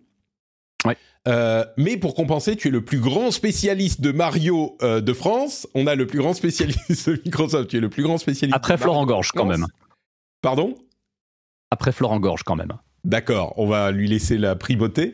Oui. Euh, et donc, tu as joué un petit peu, tu as eu euh, tes premières impressions. Est-ce que tu pourrais nous mettre un petit peu en contexte euh, ce qu'est ce Mario Wonder et puis ensuite nous dire ce que tu en as pensé avec les quelques heures où tu y as joué? Ouais, c'est vrai qu'effectivement, demain, c'est une journée quand même assez extraordinaire. On a deux euh, jeux euh, dont le héros a les initiales SM, s'habille en rouge et bleu. Ils sortent le même jour, ils sont ultra populaires. C'est assez, assez marrant. Et, Et euh, effectivement, et- ouais. as des pouvoirs d'animaux. En plus. ont des pouvoirs d'animaux, qui sont. Patrick, euh, tu, tu dis Super Mario Wonder depuis tout à l'heure, mais je suis pas sûr que les gens comprennent bien. On parle de Super Mario éléphant. hein. C'est c'est ça dont on parle. C'est ça. C'est exactement Super ça, Mario ouais. Brothers, Super Mario Bros. Wonder Elephant. Ouais. Je crois que c'est le titre euh, complet. Alors tout le monde déjà l'appelle à tort Super Mario Wonder. Effectivement, ce que les gens ont tendance à un peu oublier, c'est que le jeu s'appelle Super Mario Bros Wonder. Pour remettre en contexte, Super Mario Bros, donc c'est une licence qui existe depuis 1985. Hein, c'est un jeu qui arrivait sur NES, qui a été pendant très longtemps le jeu vidéo le plus vendu de tous les temps. Il a fallu attendre que Wii Sports arrive pour l'en déloger. Et Wii Sports, bah, il trichait. Hein, il était inclus dans un bundle euh, avec la Wii, donc forcément, c'était sûr qu'il était super bien vendu. Euh, et la licence Super Mario Bros, concrètement, bah, elle s'est développée sur NES, puis sur Super NES euh, sous le nom de Super Mario World. Et après, elle a un peu disparu parce que bah, c'était une licence 2D, hein, c'est du, du platformer 2D, et on est arrivé à la 3D avec Mario 64. Puis on a eu la GameCube, la Wii, et évidemment, bah, du platformer 2D, t'as envie de te dire, c'est bon, c'est rétro, c'est à l'ancienne, on n'en veut plus. Sauf que Nintendo, on sait, ils aiment bien faire du neuf avec du vieux, et ils ont rebooté la licence Super Mario Bros. en 2006 sur DS avec ce qui s'appelle New Super Mario Bros. Il y a eu quatre épisodes en tout, a eu un sur DS, il y en a eu un sur Wii, un sur 3DS et un sur Wii U qui du coup est effectivement euh, sorti fin 2012 qui s'appelle New Super Mario Bros. U et qui est le dernier jeu Mario 2D 100% inédit à être sorti. Et à cause de la licence Super Mario Maker, qui est littéralement un, éditeur hein, finalement de niveau euh, pour que les gens bah, puissent créer leur propre niveau, les partager en ligne, euh, bah, on a l'impression qu'en fait toute forme de créativité pour ce qui était du modèle platformer 2D dans la saga Mario était morte. On se disait, bah, c'est fini. Le Super Mario Maker, c'est un jeu qui donne un potentiel infini de créativité aux joueurs. On va avoir des millions de niveaux créés par des joueurs. Qu'est-ce que tu veux que Nintendo fasse de plus que ça, à part vendre éventuellement une compilation des 100 meilleurs niveaux qu'ils ont trouvés euh, dans un Mario Maker top 100, tu vois? Et c'est là qu'ils nous ont surpris. C'est que, euh, alors que tout le monde attend Mario Odyssey 2, hein, parce que Mario Odyssey, c'est le dernier Mario 3D sorti en 2017, et c'est vrai que bah, attend quand même avec impatience une, une, suite à ce jeu qui était absolument sensationnel. Nintendo a décidé bah, de refaire un Mario 2D qui s'appelle Super Mario Bros. Wonder, qui est une espèce de nouvelle euh, renaissance encore de la licence Super Mario Bros. Parce que Super Mario Bros, il faut vraiment comprendre que c'est la licence 2D. Et euh, ce jeu, ils l'ont annoncé bah, finalement très peu de temps avant qu'il sorte. Hein. Ils l'ont dévoilé euh, durant leur Nintendo Direct de fin juin. Ils l'ont dévoilé euh, pour bah, littéralement sortir quatre mois après. Et c'est vrai que c'est un jeu qui a pour ambition de nous proposer vraiment une expérience pleine de surprises. le slogan, c'est littéralement attendez-vous à l'inattendu hein, sur, leur, sur leur publicité. Qui veulent en fait, c'est que là où Mario cette image de euh, c'est toujours une grande maîtrise de gameplay, c'est toujours coloré, c'est fun, mais c'est toujours la même chose. Là, l'idée, c'est de nous proposer la maîtrise du gameplay, nous proposer l'expérience colorée, rafraîchissante, familiale et jouable en multijoueur, mais qui soit imprévisible, qu'on se retrouve pas avec toujours les mêmes mécaniques de gameplay qu'on connaît euh, des épisodes de Mario où bon bah tu sautes, tu ramasses des pièces, tu as un timer, tu as un score, tu récupères des fleurs de feu, tu fais griller des Goombas, des Koopas, tout ça, et puis tu as, la princesse Peach à libérer à la fin de, Buzzer. L'idée de Super Mario Bros. Wonder, c'est de faire un peu table rase de tout ça, de dire Mario, euh, c'est une licence ultra populaire, Super Mario est prend le personnage de jeu vidéo le plus connu dans le monde, mais c'est pas pour ça qu'on va s'endormir sur nos lauriers. Mm. Et Super Mario Wonder, c'est le fruit. Ouais, vas-y oui, c'est le fruit de, cette ambition. Euh, je mentionne euh, effectivement que tu, parlais des New Super Mario Bros. Il faut dire que les New Super Mario Bros. ils reprenaient quand même, on va dire, large, si on voit un peu large, le cadre euh, de ce qu'avaient fait les Mario 2D jusque-là. Donc, même si c'était les new, le, titre est très bon parce que c'est les nouveaux du même euh, du même type, quoi. Et donc là, on a quelque chose de vraiment nouveau. Il y a une interview euh, qui a été publiée sur le site de Nintendo, qui est assez intéressante que je mettrai en lien également dans la newsletter où les développeurs euh, expliquent des choses dont on se doutait un petit peu, mais qu'ils disent explicitement. Euh, tu parlais de Super Mario Maker et Super Mario Maker 2. Il y avait vraiment chez les journalistes euh, ou chez les analystes une, idée que bon bah, on disait un petit peu en rigolant, mais l'idée que bon bah maintenant ils nous ont donné les outils, on peut tout faire. Donc qu'est-ce qu'ils vont faire? Est-ce qu'ils peuvent sortir un nouveau Mario 2D Et ils l'ont vraiment intégré à leur réflexion, ils ont dit oui, on va, on va faire des choses complètement nouvelles qui ne sont pas possibles avec le, euh, le, le, cadre qu'on a créé avec Mario Maker, donc tout ce qu'on a fait avant. Euh, et, et, ils disent par exemple qu'ils se souviennent de la première fois où ils ont joué à Super Mario Bros et du fait qu'il y avait tellement de surprises et de choses cachées dans le, dans le jeu et qu'il voulait recréer cette impression de découvrir des trucs, trouver des, choses qu'on n'avait pas, dont on n'avait pas idée, et donc ils sont enfermés et ils ont euh, pris la euh, méthode des Mario 3D, qui sont souvent des, des, coffres à idées de gameplay, comme ils les appellent, et ils se sont dit, bon, bah, on va se, se faire des listes d'idées de gameplay, et ils disaient à la fin, on devait en avoir 2000, quoi, des idées, et on a pris les meilleures. C'est ça. On, en a fait des... Ils expliquent assez souvent, effectivement. Euh, ce qui est étonnant, c'est que c'est un jeu sur lequel, effectivement, Nintendo n'a pas du tout peur de s'exprimer. On sait qu'en plus, euh, après un projet pharaonique qui était euh, le projet pharaonique, pardon, qui était Tears of the Kingdom, qui, on le sait, a pris 6 ans de développement, qui est probablement le jeu le plus ambitieux que Nintendo n'ait jamais conçu. À côté, il y a effectivement, il était dans l'ombre. Ils attendaient en plus que euh, Zelda soit sorti hein, pour communiquer dessus, clairement. Dans l'ombre, un Mario qui du coup revient aux sources et qui en plus est un jeu 2D sur lequel il y a eu une liberté créative qu'on n'a quasiment jamais vue dans l'histoire de Nintendo. Tu parles effectivement de cette, fameuse histoire des 2000 idées c'est euh, même plus une légende urbaine, hein. c'est assez acté, c'est factuel. Les développeurs euh, de Super Mario Bros. Wonder ont eu carte blanche de la part de Nintendo. Ils leur ont dit, bon, sans leur dire vous avez un budget illimité, mais c'était l'idée, euh, on, vous, on, vous laisse vraiment donner libre cours à votre imagination sur ce jeu. Euh, on vous donne pas de deadline, faites-vous plaisir. Et je pense qu'en fait, l'immense trésor de guerre surréaliste que Nintendo a amassé sur la période de la Switch, parce qu'on rappelle hein, que sur cette, euh, sur cette génération, Nintendo, je pense, a dépassé toutes ses prévisions. Il ne s'attendait pas à vendre 60 euh, millions de Zelda Breath of the Wild plus TOTK. 60 millions, c'est à peu près ce que la licence Zelda avait vendu en 30 ans, hein, pour info. Il s'attendait pas à vendre 45 millions d'Animal Crossing. Je pense qu'il s'attendait pas à faire 60 millions de Mario Kart 8 Deluxe non plus.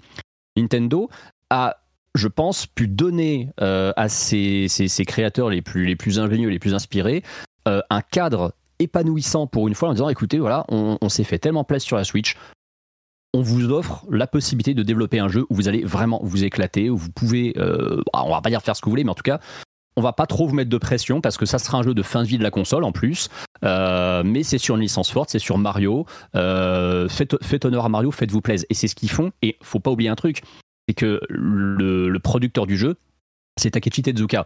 Qui est Monsieur Tezuka? C'est littéralement le bras droit de Shigeru Miyamoto. C'est toujours l'homme, entre guillemets, un peu dans l'ombre de Miyamoto.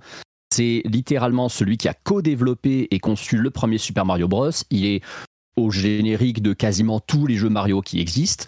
Et c'est quelqu'un qui a traversé ces quasiment 40 ans d'évolution de Mario. Donc il a pu euh, bah, faire une espèce de, bilan de tout ce que Nintendo a su inventer d'ingénieux sur cette licence diriger une équipe euh, bah, qui euh, était composée de beaucoup plus de, jeunes développeurs, finalement, de jeunes game designers qui n'ont pas tous grandi avec les mêmes générations de Mario, pour produire finalement un produit qui est un peu transgénérationnel. On a, hum, j'ai expliqué au début que c'est un peu une espèce de deuxième reboot de la licence.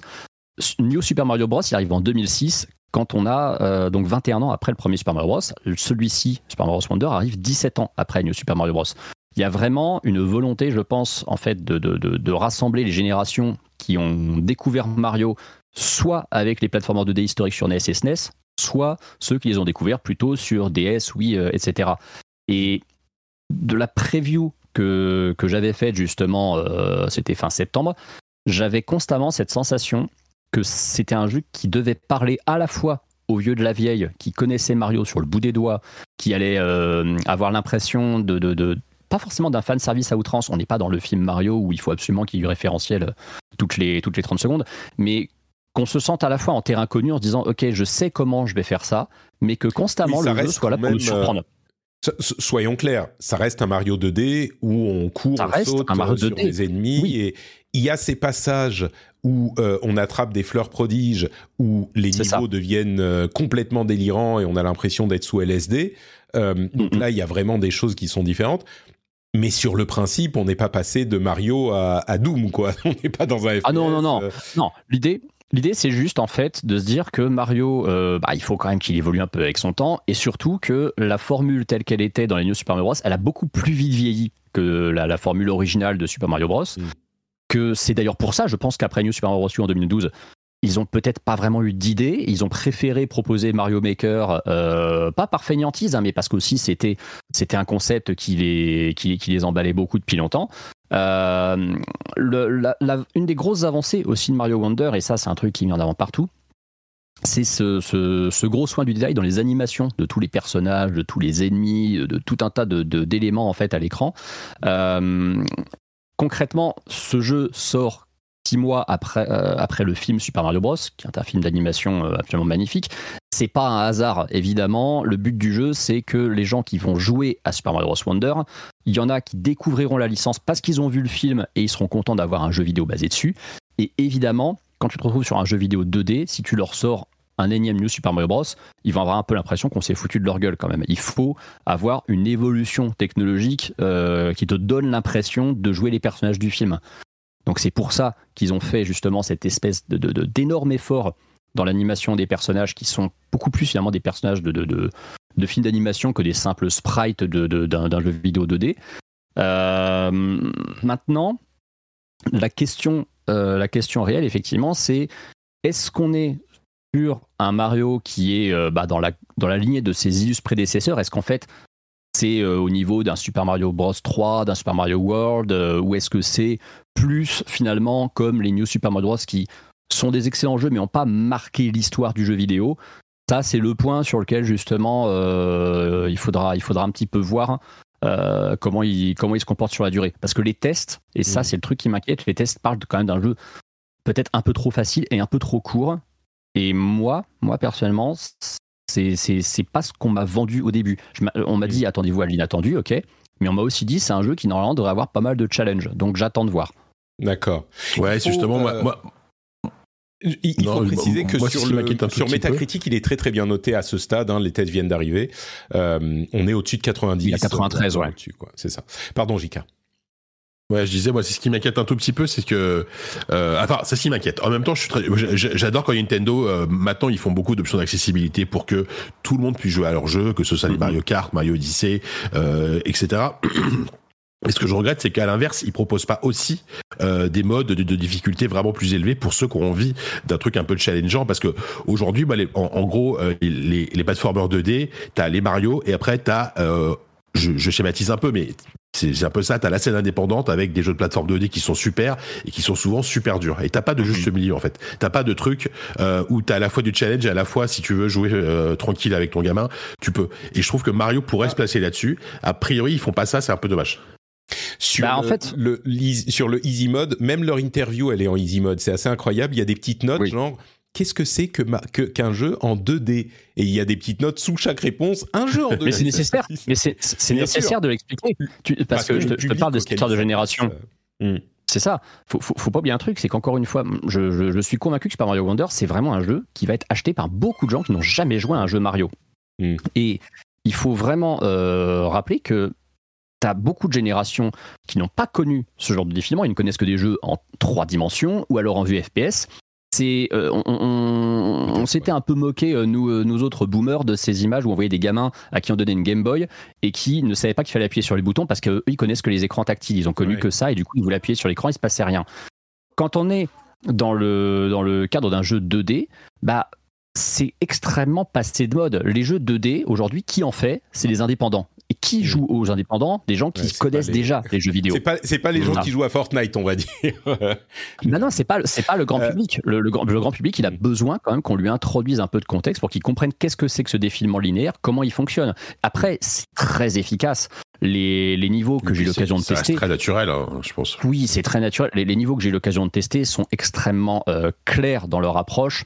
Tu sens que je te dis, ils, veulent que les vieux de la vieille tout de suite se disent euh, ça reste quand même du Mario, je comprends tout de suite le truc et maintenant j'ai envie de voir sur quoi il va me surprendre, mais que le joueur qui n'a jamais joué à ça, au bout de 5 minutes, grand max, il ait compris comment ça se joue. C'était, c'était le propos du tout premier Mario sur NES. Hein. Faut, faut pas oublier que le, niveau 1-1 de Super Mario Bros, c'est euh, une des plus grandes leçons de game design de l'histoire. Le but du jeu, c'est que ce soit un tuto, effectivement, où tu finisses ce niveau, ça te prend 3 minutes, et à la fin, tu as compris comment se joue intégralement le jeu. C'est ça euh, l'ADN de Nintendo. Sur la question de la difficulté, euh, généralement le jeu dans son ensemble est quand même relativement simple. Et puis après, il y a des niveaux plus durs qui arrivent, les fameux euh, mondes des étoiles, machin. Et ça a toujours été le cas. Donc moi, je, je, je mm. serais surpris qu'il n'y ait pas les niveaux vraiment difficiles dans Mario Wonder. Mais bon, on, verra euh, quand, quand on sera, quand on aura. Mais, mais c'est vrai que moi, j'ai quand même lu, enfin, j'ai quand même consulté pas mal de, de reviews, etc.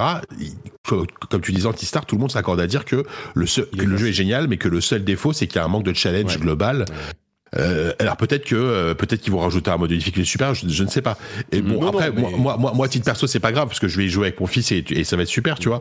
Mais c'est vrai que j'aurais bien aimé peut-être un mode Je- un peu plus euh, voilà si tu veux te faire un, un truc avec du challenge quoi.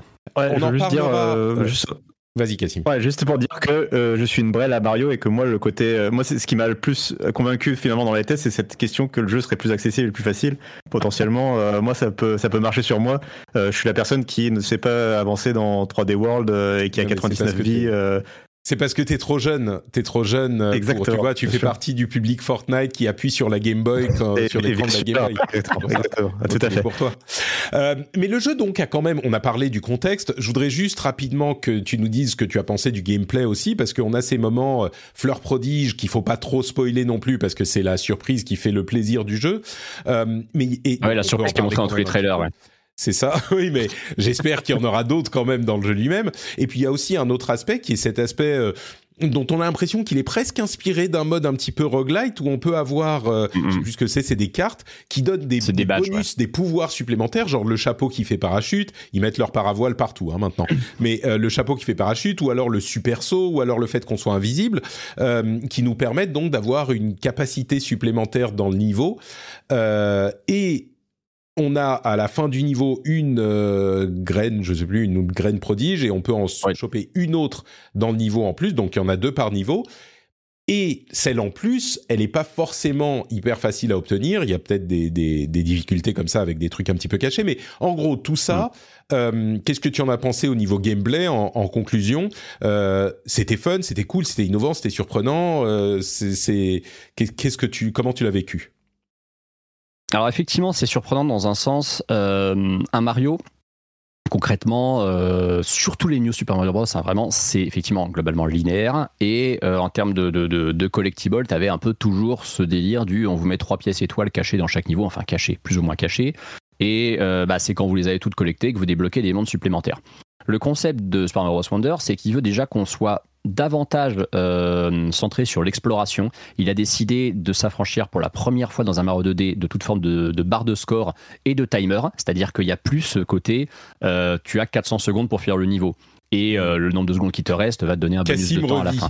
Il déteste Et- ça, Cassim. Non, mais en vrai, en vrai, je suis. Mais tu sais que je suis. J'ai beau être euh, vraiment de la vieille école et j'ai beau euh, adorer en plus le speedrun, alors pratiquer le speedrun, je suis complètement d'accord sur le fait qu'il fallait que ça dégage. en fait, on n'en a plus besoin. C'est comme Lévi. Ça On ne sert plus à rien. Ça on n'a plus besoin. C'est ça. Et, et- et tu vois, Jika disait que euh, ça aurait été cool peut-être de mettre un mode hard ou un truc comme ça. En fait, ce qui aurait été potentiellement cool, c'est d'avoir un mode qu'ils appellent à l'ancienne ou je sais pas, où tu puisses activer un timer, effectivement, mais qui soit un truc Mm. complètement optionnel. Maintenant, euh, tu t'affranchis de ça parce que c'est un jeu, comme je dis, qui est beaucoup plus centré sur l'exploration. Les fameuses fleurs prodiges, en fait, elles te créent une espèce de dimension parallèle dans chaque niveau où tu vas avoir d'autres collectibles, d'autres trucs à trouver. Ce qui veut dire concrètement que chaque niveau, si tu veux le finir à 100%, il faudra que tu le fasses deux fois parce que tu auras des zones complètement différentes à explorer. On n'est pas euh, sur une architecture labyrinthique de type Metroidvania, hein, faut pas déconner. Par contre, cette histoire de badge, c'est l'autre élément effectivement euh, central du gameplay de Super Mario Bros. Wonder, et ça, c'est vachement intéressant parce que quand vous jouez, bah, j'ai pas une Metroidvania, quand vous jouez justement par exemple un, Hollow Knight ou un Blasphemous ou euh, n'importe quel Metroidvania, en fait, vous avez ce système de, de, charme à équiper qui change un peu euh, le gameplay du personnage. Bah, Mario Bros. Wonder, il a le même concept, c'est-à-dire que vous pouvez bah, équiper des badges donc, que vous allez récolter au fil du jeu, que vous allez notamment acheter euh, dans des magasins avec les pièces que vous récupérez dans les niveaux. Ces badges, ils vont changer le gameplay. Soit vous allez pouvoir sauter plus haut, soit vous allez pouvoir flotter plus longuement, soit vous allez avoir un aimant à pièces, euh, soit vous allez pouvoir faire plus de rebonds sur les murs, etc., etc. Ça, du coup, ça change considérablement la façon d'explorer certains niveaux. Ça va permettre d'accéder notamment peut-être parfois à des zones auxquelles on peut pas accéder autrement. Euh, ça permet du coup d'avoir une grosse rejouabilité sur chaque stage. Maintenant, j'attends de voir sur la durée si c'est vraiment euh, game changer ou pas parce que il y a deux trucs moi qui m'ont un petit peu chagriné à ce niveau-là. Déjà, les badges, tu peux pas les cumuler, dans le sens où tu vas devoir en choisir un par niveau. Peut-être que plus tard dans le jeu, tu peux débloquer la possibilité d'en avoir plusieurs, mais en tout cas, sur la partie à laquelle j'ai joué, t'en avais qu'un seul. Et surtout, et ça c'est peut-être le plus gros regret, c'est que c'est un jeu qui se joue aussi en multi. hein. c'est très très fun de jouer à Mario en multi. Et quand tu joues, à- que ce soit à 2, 3 ou 4, en fait, tout le monde est obligé d'avoir le même badge. Tu peux pas te dire, tu as débloqué 4 badges de gameplay différents, tu peux pas avoir 4 altérations de gameplay différentes. Tout le monde va devoir avoir le même euh, modificateur. Et bah, pff, c'est un, tout petit chouïa dommage parce que du coup, tu avais une possibilité vraiment que chacun, entre guillemets, ait son rôle finalement quand tu joues en multi. Et euh, bah du coup non, tout le monde va jouer de la même façon. Tout le monde va jouer certes un personnage avec, pardon avec un skin différent, mais tout le monde va avoir les mêmes capacités. À la base, faut savoir que dans les Mario de plateforme, les personnages sont différents parce qu'ils ont des capacités différentes. Euh, t'as la princesse qui flotte avec sa robe quand elle saute, t'as Luigi qui saute plus haut, t'as Todd qui court plus vite. Là, tous les personnages que tu joues, ce sont littéralement euh, des skins d'un seul et unique perso qui a des attributs de base et tu modifies leur gameplay avec ses badges. Donc, je trouve que ce système, il est ultra prometteur, mais j'ai peur qu'il soit vite limité. Maintenant, voilà, j'attends de voir. Si ça se trouve, je serais peut-être, euh, je serais peut-être agréablement surpris à ce niveau-là. et, sur le multi, je veux dire un mot là-dessus, quand même, très brièvement le, les Mario en multi, historiquement, c'est du gros bordel. Pourquoi? Parce que tu as euh, un, système de collision en fait entre chaque personnage qui fait que bah, régulièrement, si vous avez joué à un New Super Mario en, coop, vous avez toujours euh, sauté sur un autre joueur ou alors vous l'avez cogné par en dessous, vous l'avez fait tomber dans un trou. Euh, quand il tombe dans un trou, il y a un freeze d'une demi-seconde parce qu'il est mort et il faut l'animation de la mort. Et en fait, c'est vite insupportable. Dans Super Mario Wonder, ils ont réglé le problème, il n'y a plus de collision. Les personnages, ils mm. sont, entre guillemets, sur différents plans quand ils se croisent, et du coup, on a une vraie coop, on évite de se marcher dessus, et ça, ça, c'est vraiment plaisant. Écoute, ça a l'air enthousiasmant. On en parlera, je pense, la semaine prochaine et dans les semaines à venir euh, quand on aura vraiment mis les mains dessus. Il y a d'autres choses qu'on n'a pas évoquées. Il y a tout un aspect multi où on a euh, une interaction asynchrone avec euh, les joueurs, asynchrone voire synchrone avec des joueurs en, en fantôme qui sont des joueurs qui sont pas dans, enfin qui sont dans notre partie mais pas en local. Il y a plein plein d'autres aspects qui ont l'air intéressants, mais on en reparlera, je pense, dans les, les, les semaines à venir. Et puis on n'a même pas évoqué l'éléphant. Quand même, il est cool le pouvoir éléphant.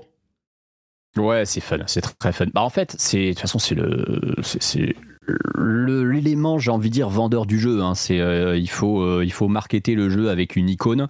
Euh, là, c'est la transformation effectivement des personnages en éléphants. C'est très marrant, vraiment pour le coup. Il y a encore ce côté décalé, complètement barré. En vrai, Mario, quand tu montes Mario à quelqu'un qui n'a jamais joué, il se dit c'est un jeu sous LSD, hein, vraiment. Parce que bah, celui-là encore plus que les autres. Ouais. Non, mais celui-là encore plus que les autres. Il a, il a cette espèce d'esthétique dans les couleurs, tout ça. T'as l'impression d'être dans un trip années 70 sous, sous LSD. C'est vraiment étonnant.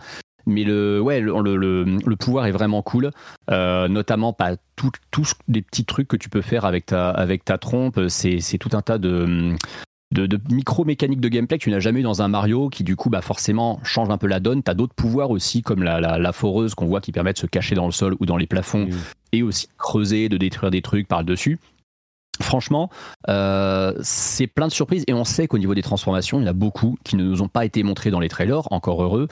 Donc, euh, donc on se doute que ça va être effectivement plein de, plein de surprises, euh, plein de surprises rigolotes à ce niveau-là.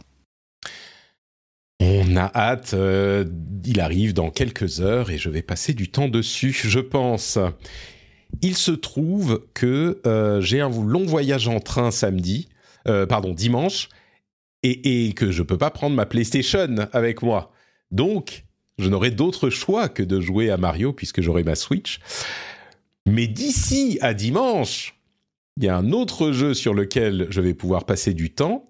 Euh, merci beaucoup Antistar pour ton topo sur Mario. Euh, maintenant, il faut faire le topo sur Spider-Man 2 que Cassim, encore lui, le plus grand spécialiste euh, Spider-Man, que, que Cassim a testé pour Frandroid.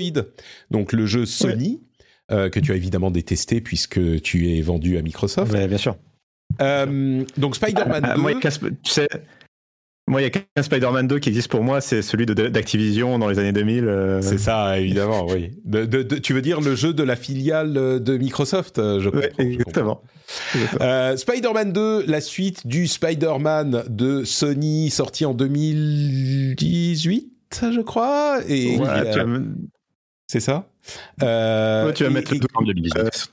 Et de Miles Morales de 2020. Et de Miles Morales de 2020, tout à fait, qui était un jeu PlayStation 5. Euh, bon, je vais pas en dire plus. Cassim, qu'en as-tu pensé? Qu'est-ce qu'on peut en penser? Que doit-on en penser? Dis-nous ce que nous devons penser de ce Spider-Man 2. Alors déjà pour attirer le challenge, je pourrais commencer en disant que c'est mon jeu de l'année, euh, mais parce que je suis peut-être moins client que d'autres de, de, Tears of the Kingdom ou de Baldur's Gate 3, mais enfin je pense qu'à ce stade, oui, voilà. je peut-être un autre épisode de fin d'année, mais à ce stade, je pense, je pense que c'est un bon candidat pour être mon jeu de l'année, on va dire. C'est parce que t'as pas joué au vrai jeu de l'année, c'est pour ça. Peut-être, peut-être. Euh, mais en tout cas, donc c'était une excellente expérience. J'ai pu finir le jeu avant la levée de l'embargo, ce qui est très cool parce que Sony euh, était assez confiant dans son jeu, donc on nous a laissé y jouer pendant plusieurs semaines avant le lancement. Euh, j'ai pu le finir. Souvent chez Sony d'ailleurs pour leur gros jeu solo, ce qui est sur ouais, ouais, ce que j'allais dire, c'est notable. C'est très, c'est très classique chez eux.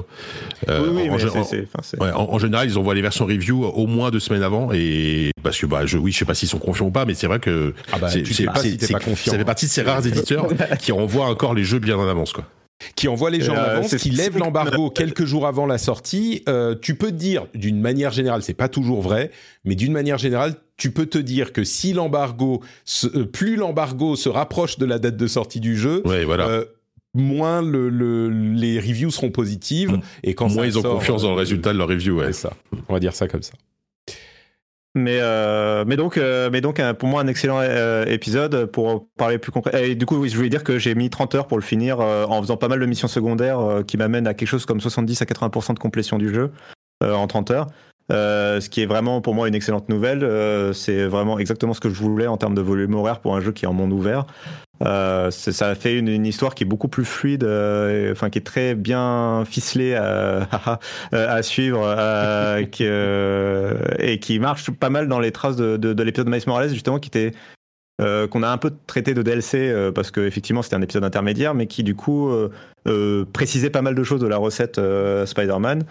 après, du coup, de ce Spider-Man 2, on reste dans la même recette euh, que les deux précédents épisodes. C'est vraiment une continuité et une nouvelle aventure pour Peter Parker et Miles Morales euh, dans le même univers, dans le même New York. Alors oui, il y a deux quartiers en plus, mais globalement, euh, voilà, on, ne change pas la recette. on a des, des, petites améliorations de, gameplay, des pouvoirs en plus, plus d'options d'arbres de compétences, plus, les, les, les, environnements sont plus diversifiés. On, on, arrête de se battre tout systématiquement dans des hangars et des toits. ah, ça c'est bien. voilà, on a, on a, un peu plus de, de lieux où se battre. Euh, les, les, scènes, euh, les comment dire, les euh, comment on peut dire, les pas les vertical slice, je cherche mon mot, mais en gros les, les scènes les plus explosives du titre sont toujours aussi ouais voilà les, toutes les les scènes un peu ces, ces, missions très scriptées où on vraiment on va faire des choses incroyables sont sont vraiment bluffantes et ça marche vraiment très très bien. Le jeu exploite très bien la DualSense aussi. C'est bon, c'est un jeu Sony et c'est un jeu Insomniac qui, en fait la DualSense. Cool. et alors mais alors, par contre, il y, a, moi, il y a une question que je me pose dessus parce que tu vois, euh, je, moi, j'ai adoré le premier Spider-Man. J'ai vraiment surkiffé ce jeu. J'avais fait le platine, j'ai fait les DLC, j'ai fait Miles Morales aussi. On est d'accord qu'on attend beaucoup, beaucoup, beaucoup Insomniac, euh, comment dire, sur la question de la claque next-gen. Parce que c'est le premier vrai gros jeu développé intégralement pour la PS5 depuis longtemps, depuis euh, Ratchet Clank Rift Apart, dont on a compris que bon, on nous avait un peu douillé sur l'histoire du SSD magique. Euh, la claque next-gen, elle est vraiment là ou pas? Alors, moi, je suis beaucoup plus mitigé que je sais que d'autres journalistes sont, sont très euh, bienveillants vis-à-vis de cette claque next-gen. Moi, je l'ai pas eu. Euh, voire même, j'ai trouvé que ça faisait jeu PlayStation 4 amélioré. Ah, tu vois que t'es pas un fou en PlayStation alors.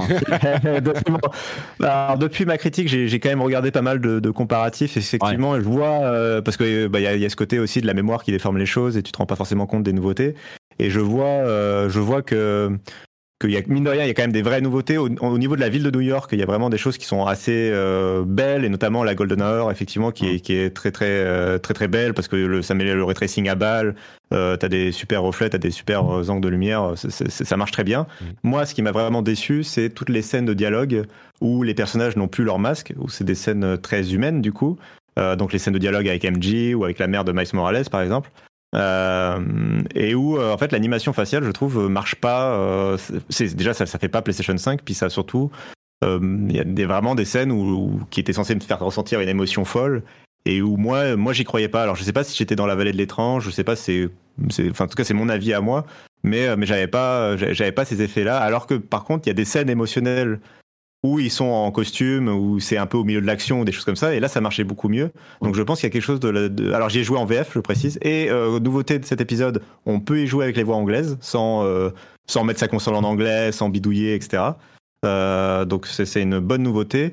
Mais moi j'ai joué en VF et je sais pas si c'est une question de jeu d'acteur ou de synchronisation labiale ou, ou d'animation, mais il y a voilà il y a quelque chose qui moi je trouve marchait pas vraiment dans les scènes de mmh. dialogue. Pour autant, pour autant, c'était une super aventure. Dont certains angles scénaristiques m'ont un peu surpris, alors que j'attendais quelque chose de très bah, c'était pas une conventionnel, ouais. Une fois qu'on commence à connaître, quoi. Je veux dire, euh, voilà. Euh, mais le contraire. Euh, les gens ont l'air très partagés sur le, le scénario. Euh, alors le truc, ne, je trouve pas plus pour pas. Exactement. je, exactement. Je veux pas en dire trop et je fais gaffe à pas spoiler justement et je préfère laisser les gens en découvrir. Pareil pour un certain nombre d'innovations de gameplay. Il y, a, il y, a, quelques bonnes idées qui arrivent plus tard dans le jeu, on va dire. Je, mais j'en dirai pas plus. Euh, donc c'est faux de dire qu'il y a quand même des petits trucs euh, sympathiques. sur, sur le, les graphismes, je dirais aussi que euh, il y a cet aspect qui est moins, qui est pas tape à l'œil. Euh, c'est l'environnement de, de, New York et la distance de vue. Euh, qui est immense, on voit jusqu'à l'autre bout de la ville, ce qui veut dire qu'il affiche énormément de polygones, alors que c'était peut-être un petit peu moins le cas dans les précédents, j'ai l'impression. Ouais. Alors, euh, d'ailleurs, le SSD, euh, je voudrais en parler deux secondes pour dire que euh, il y a une scène. En fait, ce que j'ai trouvé dommage, alors il y a une scène qui est ultra bluffante et qui émet, enfin c'est une démo technique du, SSD. Il y a deux scènes dans le jeu en gros qui mettent, qui font vraiment une, démo technique du SSD. Et la plus bluffante, c'est vraiment dans la scène d'introduction du jeu.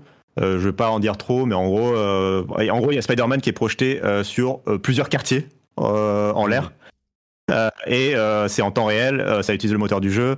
Et, euh, et tu sens euh, tu sens que tous les assets sont chargés. Enfin c'est genre c'est d'une fluidité euh, imparable. Le jeu est à 60 images secondes permanent.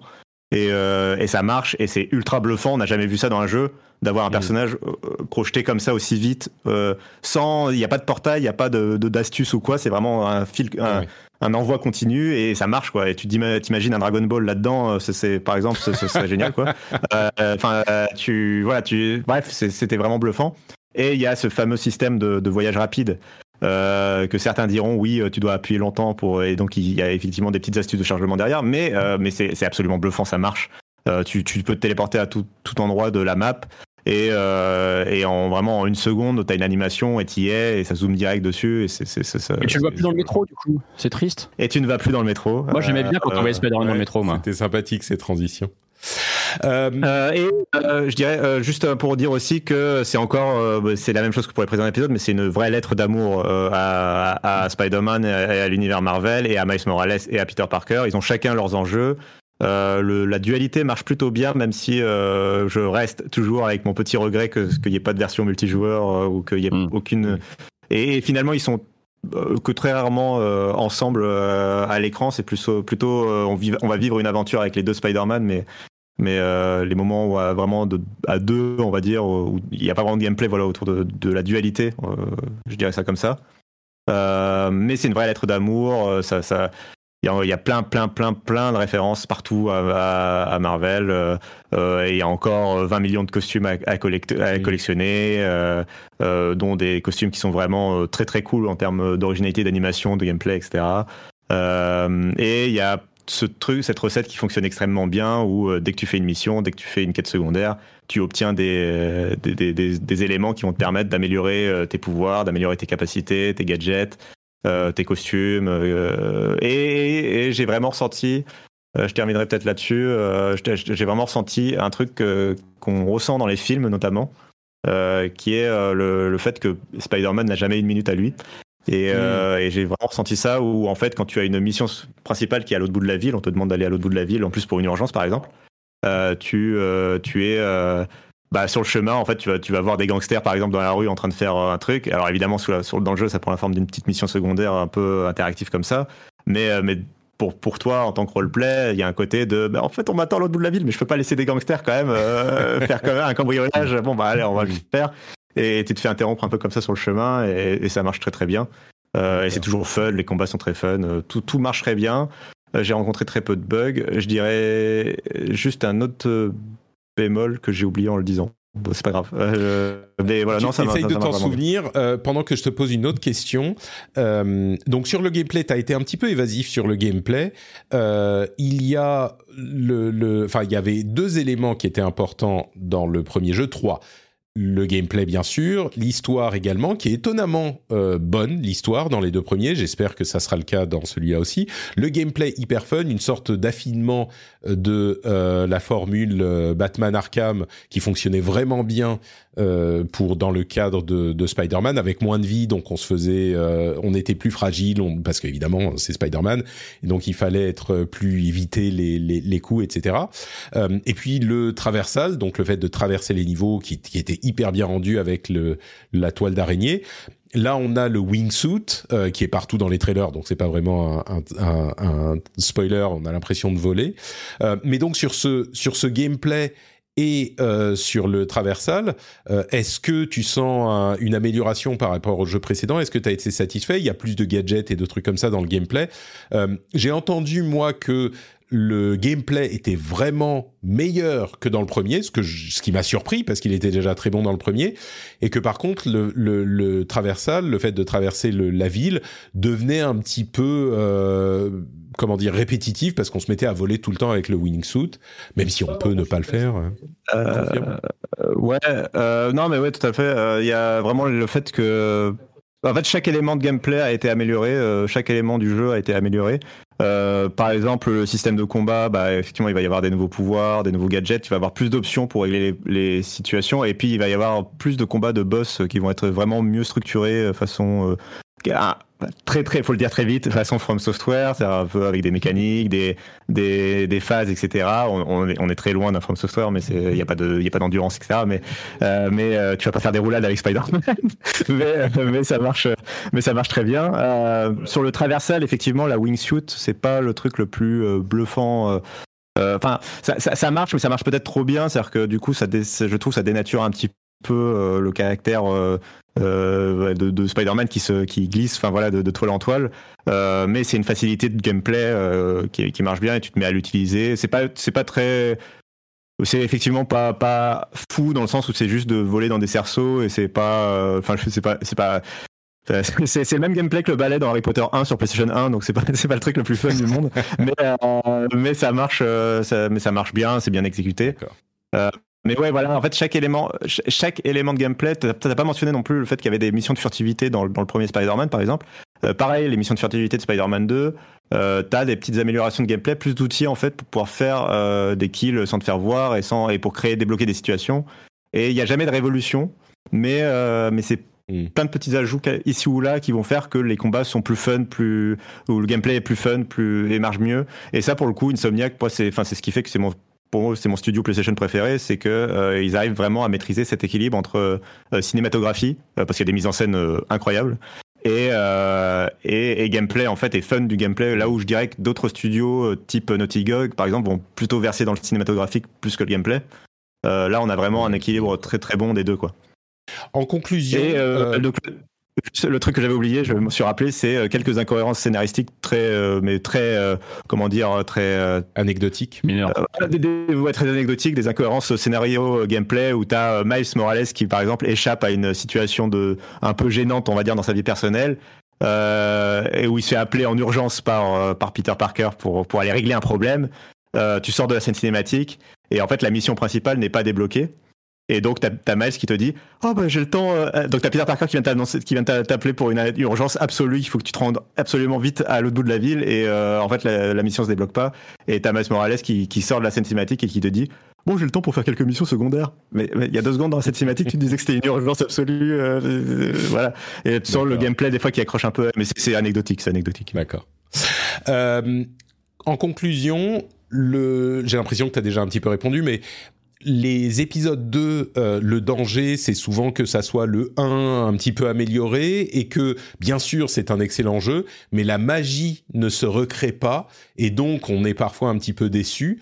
Euh, Est-ce que tu dirais que là, c'est un épisode 2, ça peut arriver aussi, hein, un épisode 2 réussi où ça, ça, ça réenchante euh, parce que moi, par exemple, sur euh, God of War Ragnarok, ça n'a pas repris. J'avais adoré le premier. Le 2 m'a laissé ah ouais un petit peu froid. Ouais, ça m'a pas, ça m'a pas accroché autant. laissé froid. Ouais. euh, là, j'ai l'impression que tu dis non, non, c'est, ça reprend, c'est, c'est, c'est, euh, ça fonctionne. Quoi.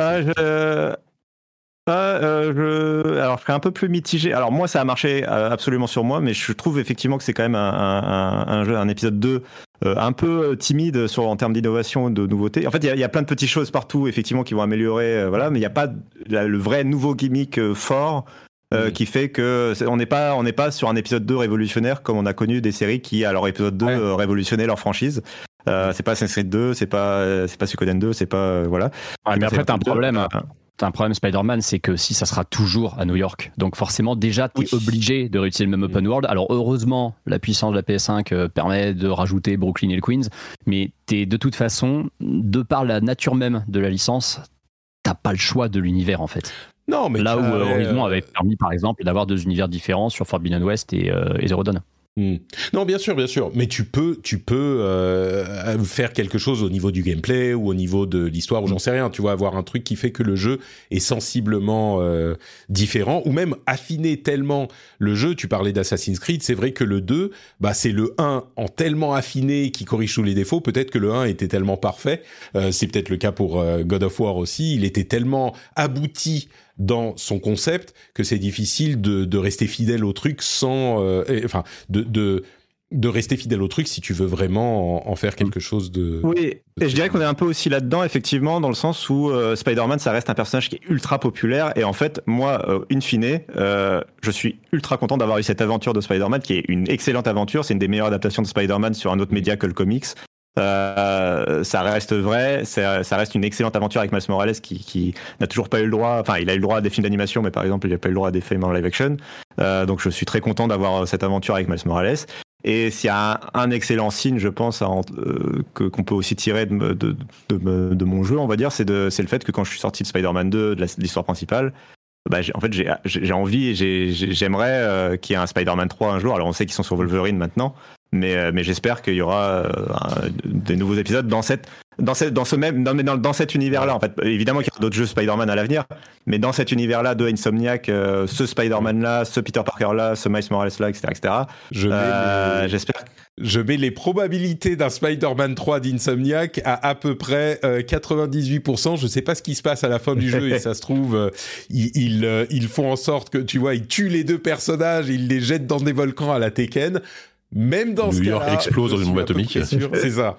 Et il leur jette une bombe atomique Mais, sur la gueule. Euh... Même dans ce cas-là, je suis à peu près sûr qu'il y aura un Spider-Man 3 de Insomniac dans cet univers, tu vois. Mais bon. Quoi qu'il arrive, voilà. en tout cas, je le ressens vraiment très très positif. Et euh, n'importe quel fan, euh, même enfin fan un peu timide, enfin si vous avez aimé par exemple Into the Spider-Verse, enfin Cross the Spider-Verse cette année au cinéma, ou, et où vous aimez l'univers des comics, ou vous aimez Marvel, ou vous aimez les super-héros du manière générale, enfin franchement, c'est incroyable quoi. Voilà. Ouais. Ah, ça fait des trucs à faire. Et vous savez quoi? Aujourd'hui, ce soir, on pourra, demain matin, on, à minuit, on pourra jouer à ces deux jeux incroyables.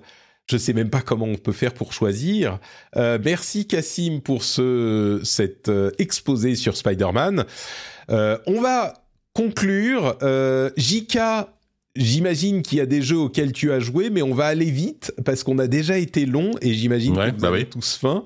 Euh... Est-ce que tu Moi j'ai mangé avant, tu me connais Patrick. T'as déjà mangé avant? Ok, alors les gens qui doivent partir. Moi je, moi, je mange toujours avant, je me fais jamais avoir. Nous, on va, euh... avec Jika du coup. Euh, si vous devez partir, vous nous. Ouais, ouais. Mais ouais, euh, je vais. Euh, voilà, je, je, me permets de prendre une minute pour dire euh, au revoir du coup parce qu'effectivement je vais y aller. Surtout qu'on a un live sur Spider-Man euh, sur Frandroid dans, qui commence dans genre 15 minutes. Euh, donc je vais aller, je vais eh ben... filer. je voulais, je voulais vous dire merde. Donc merci pour l'invitation. à la prochaine. Puis je voulais juste lâcher un petit mot sur Origami qui lance son premier épisode demain. Euh, voilà, je sais que yes. c'est dans les soutiens, euh, donc euh, en, parler, en passer un aussi. petit voilà. Demain 13h. Demain, Demain 13h effectivement. Oui, ils parleront de Mario, de Super Mario, je crois. Donc donc voilà.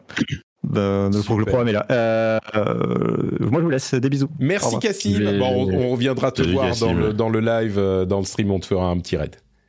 Ciao Cassim. Merci beaucoup. et, et Antistar nous quitte aussi. Ouais, je vais, je vais, certainement prendre congé aussi, et moi il va falloir que j'aille engueuler UPS qui une fois de plus n'a pas fait le taf sur mon collecteur de Spider-Man 2. En fait c'est simple, UPS ils ne sont, eh bah voilà. ils ont pas de téléphone leur livreur de toute évidence. Voilà, ils, savent pas appeler les gens.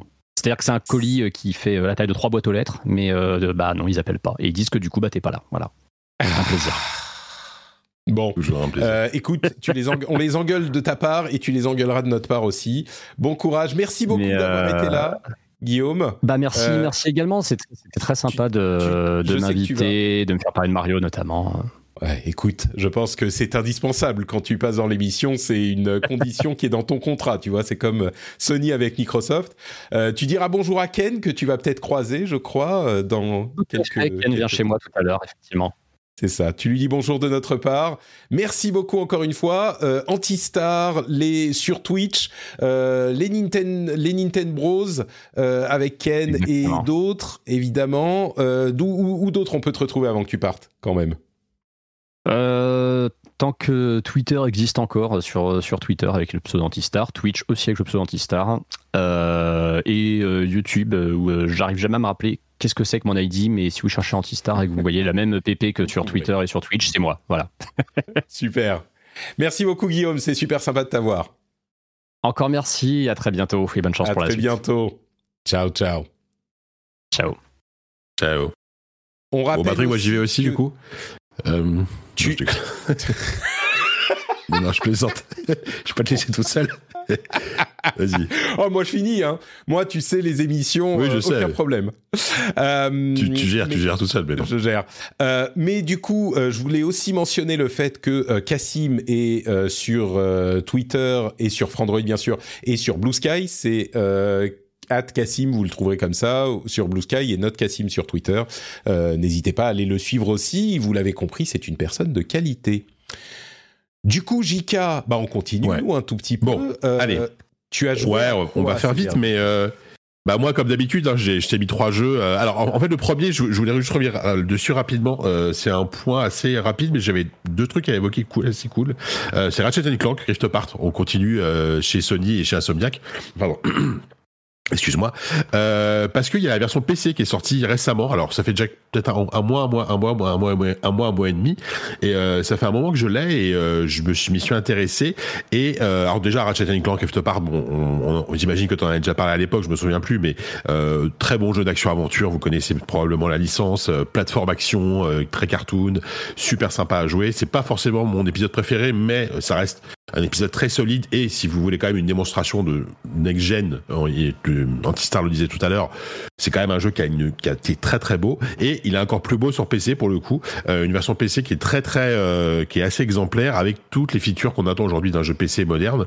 Donc euh, évidemment tout ce qui est DLSS, FSR donc pour gagner des FPS, compatible DLSS 3 donc qui permet d'avoir tu sais la frame generation donc pour ajouter des images par seconde grâce à grâce à grâce à des algorithmes d'intelligence artificielle.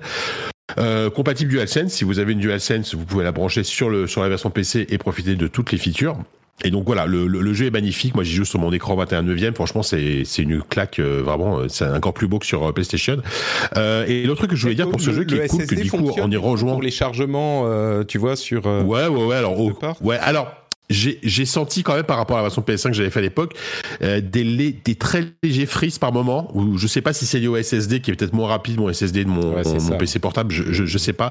Mais mais c'est anecdotique hein. encore une fois c'est vraiment très très très très léger. Ça change pas grand chose quand tu changes notamment quand tu vas dans des rifts euh, il y a aucun problème. Il y a juste des petits moments des micro frises bon c'est pas gênant.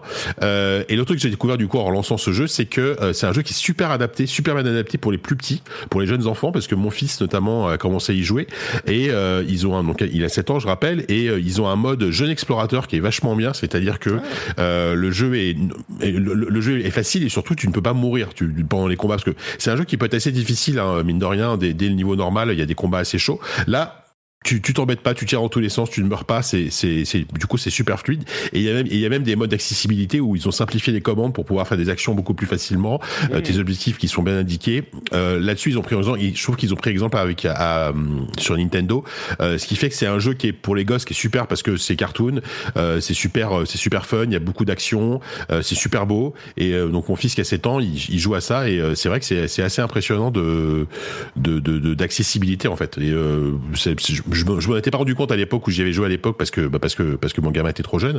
Mais là, euh, là, de le redécouvrir sous cet angle-là, c'est intéressant. Donc, euh, je conseille, je conseille d'autant plus le jeu que j'imagine que sur PlayStation 5, on peut peut-être le trouver pas trop cher ou je sais pas s'il est inclus dans les abonnements PS Plus. Je suis sûr euh, qu'il est inclus dans dans un des PS Plus au moins, peut-être tous, mais voilà. Hmm. Et, et, et, si vous avez que un PC, la version PC, elle est, elle est vraiment nickel. Donc, donc voilà, c'est à conseiller, surtout quand vous avez des enfants. Super, donc Ratchet Clank Rift Apart, qu'est-ce que tu as fait d'autre? Yes. Alors, rapidement, euh, thématique roguelite, puisque je voulais vous parler de deux jeux qui viennent de sortir. Enfin, il y en a même un qui sort euh, aujourd'hui. Oui, c'est ça, il sort aujourd'hui. Euh, donc, je voulais parler de Dungeon of the Endless et de Witchfire. Euh, donc je sais pas si tu veux, je, commence par quoi? Par Dungeon si tu veux Dungeon of the Endless, bah, je suis très curieux de, de, de t'en entendre parler. Oui, c'est un des jeux qui, qui Franchement, c'est un jeu que j'attendais vraiment passer inaperçu euh, et qui. Ouais, alors qu'il alors qu'il se prend des super reviews. Mm. Il se prend des super reviews. C'est un jeu donc développé par Amplitude Studio, donc euh, studio français qui a fait euh, les Endless Space, Endless Legend, euh, qui font à la base surtout du 4X. Hein, Humankind, c'est eux aussi. Et ils ont, et en parallèle, ils ont des petits projets entre guillemets avec notamment ce, ce Endless Dungeon. oui, d'ailleurs, j'ai dit Dungeon of the Endless. Dungeon of the Endless, c'était leur précédent jeu. Là, le nouveau jeu s'appelle Endless Dungeon, à ne pas ah confondre. et, là, d'ailleurs, ce que, ce que t'as mis, t'as mis Dungeon of the Endless. C'est pas le bon jeu. Parce que je t'ai écouté, je, je devrais savoir. Ouais, je suis désolé. C'est Endless Dungeon. Et, là, pour le coup, c'est, je suis pas sûr que ce soit une bonne idée en termes de marketing d'avoir nommé les jeux de, d'avoir nommé les jeux si proches. Je, je euh, pense pas, oui. Et Endless Dungeon, c'est un, euh, pour le coup, c'est un roguelite, mais moi, moi, moi, franchement, pour, pour tout te dire, la, la, formule roguelite, je m'en étais un peu lassé. J'en dès, dès, que je voyais un nouveau jeu arriver roguelite, je me suis dit, ah, j'en ai un peu marre des roguelites, c'est un peu tout le temps pareil. Je, m'étais vraiment lassé de la formule depuis, euh, bah, depuis Hades, quoi, qui a vraiment été une espèce de roguelite un peu définitif, et ensuite, bon, depuis, c'était difficile. Euh, là, je retrouve un vrai plaisir à, à jouer à ça, parce que, en fait, c'est, c'est typiquement le genre de jeu qui va pas qui va pas inventer qui va pas réinventer une formule mais qui va prendre plein plein d'éléments de plein de styles différents et qui va tu, sens que le truc est taffé, mais vraiment à fond. L'équilibrage est impeccable et tout fonctionne. Euh, tous ces éléments mis ensemble fonctionnent hyper bien. C'est-à-dire que c'est un, c'est un, à la base, ça se joue comme un jeu d'action vu du dessus, donc un, top-down shooter, un twin stick shooter. Donc tu vas, euh, tu vas explorer donc en gros une base euh, où, tu dois t'enfoncer dans les étages de plus en plus de cette base en tuant, des, en tuant des aliens avec ton, en temps réel avec ta manette. C'est hyper. Enfin, le, l'aspect action est très agréable.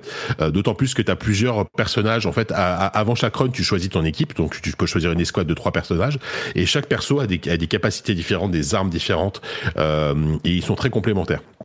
Ça se joue aussi bien en solo qu'en coop.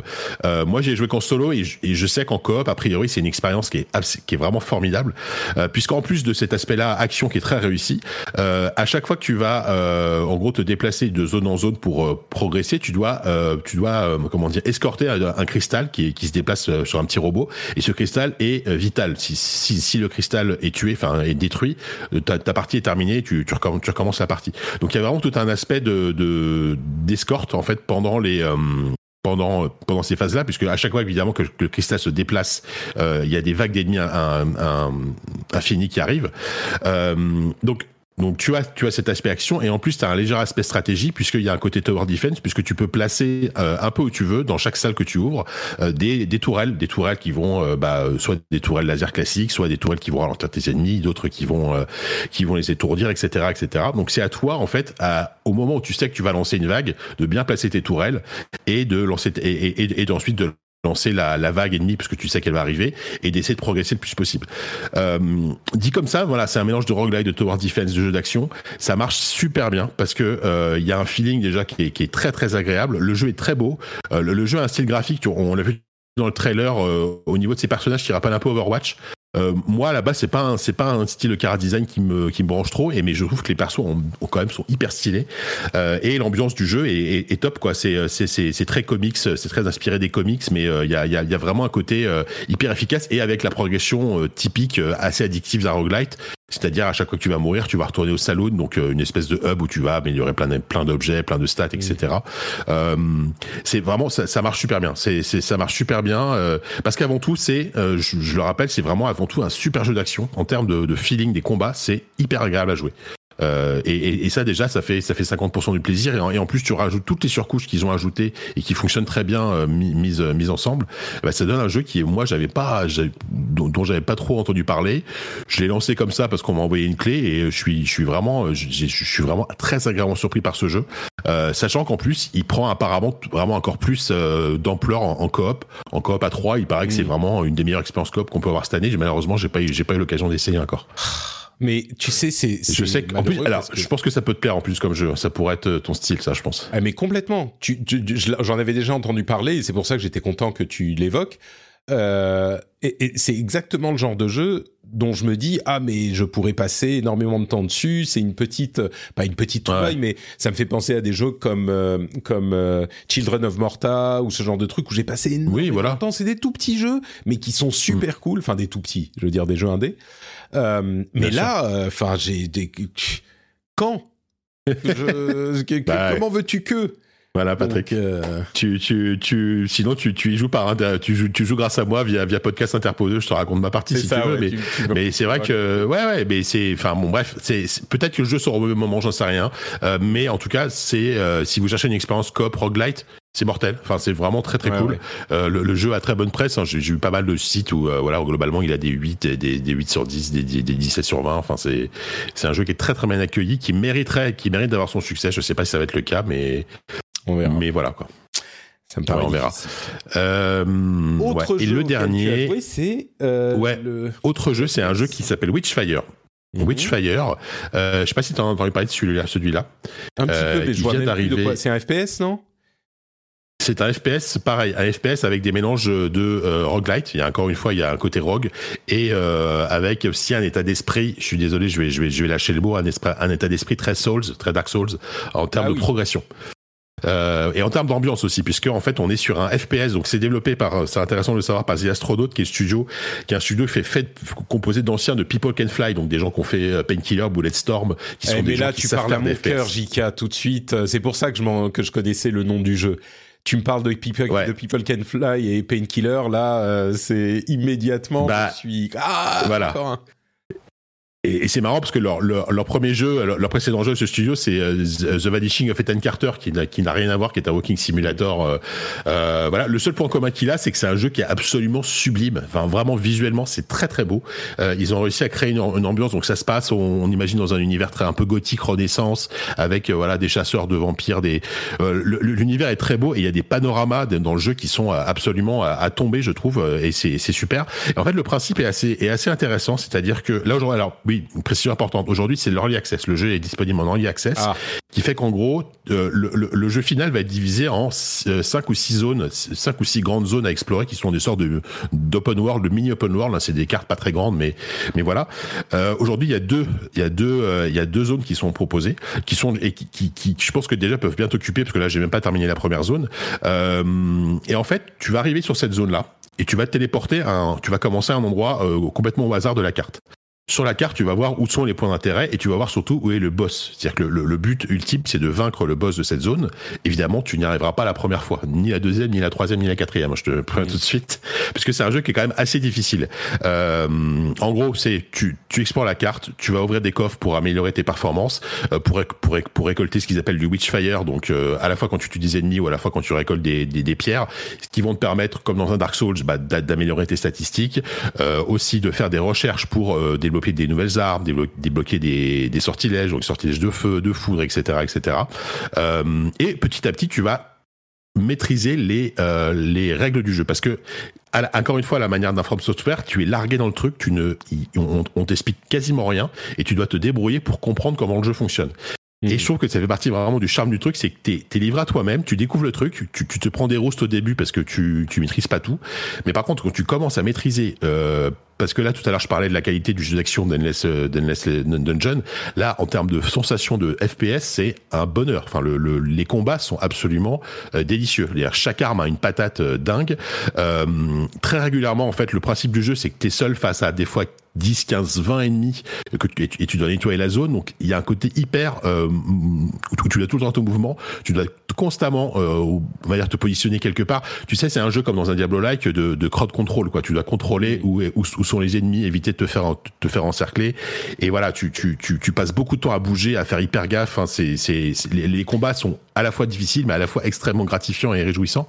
Euh, Est-ce que euh, tu, voilà. tu parles des ennemis et du contrôle des ennemis et de l'apprentissage est-ce que euh, une partie de l'apprentissage, c'est que tu dois comprendre ce que font, c'est peut-être pas des patterns spécifiquement comme les Dark Souls, mais comment fonctionne chaque ennemi, genre où il faut tirer, à quel moment, où il se protège, ouais, c'est ça, quasiment. ce genre de truc? Ouais, c'est c'est c'est très dans les ça, ça- alors c'est moins c'est moins poussé qu'un Soul je pense, mais effectivement tu tu vas vite comprendre que bah, typiquement les mousquetaires euh, qui qui sont des sortes de, mou- de mousquetaires zombies, ils ont ils ont des mousquets donc tu ils s'approcheront pas de toi donc ils vont tirer à distance donc à toi évidemment d'avoir une bonne arme à distance pour pouvoir les shooter. T'en as d'autres qui vont au contraire faire des, de gigantesques sauts pour pour pour s'approcher de toi et t'attaquer au corps à corps. T'en as qui te balancent des grenades qui vont t'aveugler. Enfin voilà, chaque ennemi effectivement c'est pas juste des euh, des des des péons random que tu vas tuer euh, euh, au kilomètre quoi. Chaque chaque adversaire a effectivement ses spécificités et ce qui fait que rapidement comme dans tout bon FPS qui se respecte, tu dois adapter ton arsenal en fonction de l'ennemi que t'as en face. Euh, et enfin voilà, c'est super agréable à jouer. Je le redis, c'est le jeu est sublime et le jeu est sublime et très bien optimisé. J'y ai joué sur le roguelike, il tourne, euh, il tourne comme un charme sur le roguelike. Ah. Euh, c'est hyper prometteur. Alors, c'est l'early access, donc le, par contre, le jeu est très propre. Il n'y a pas de bug, il n'y a rien. Par contre, je pense qu'en termes de contenu, si tu y passes beaucoup de temps, t'en fais le tour assez vite, puisqu'il n'y a que deux zones qui sont proposées. Donc, à vous de voir si ça vaut le coup maintenant ou d'attendre peut-être la release. Apparemment, il prévoit de sortir le jeu complet d'ici un an. Euh, Ouais, je pense que c'est l'occasion justement d'attendre. On se dit en espérant que l'année prochaine sera moins. euh, Ouais, peut-être. aussi. euh, Peut-être ouais. aussi. Mais euh, mais vraiment, euh, je, je l'ai lancé dedans encore une fois. Oh, oh, Je, je- reconnais que les premiers, les, les deux trois premiers runs sont assez euh, assez difficiles parce que tu tu pourrais complètement lâcher le truc en disant c'est quoi ce truc, je comprends rien, je me fais tuer. Ouais, un, un- un peu décourageant.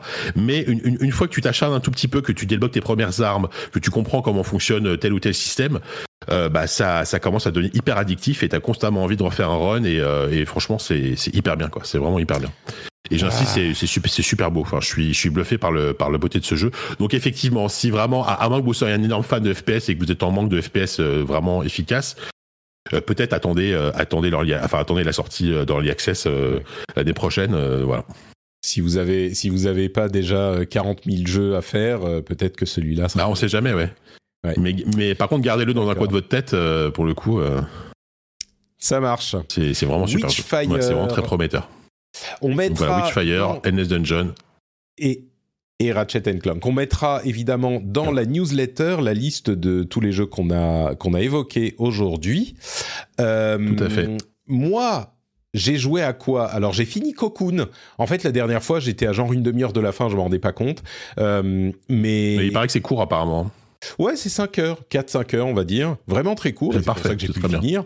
Euh, vraiment cool ce jeu. Je, je, je vais pas passer longtemps dessus, euh, mais parce que j'en ai déjà parlé. Mais oh là là, mais quelle merveille de design.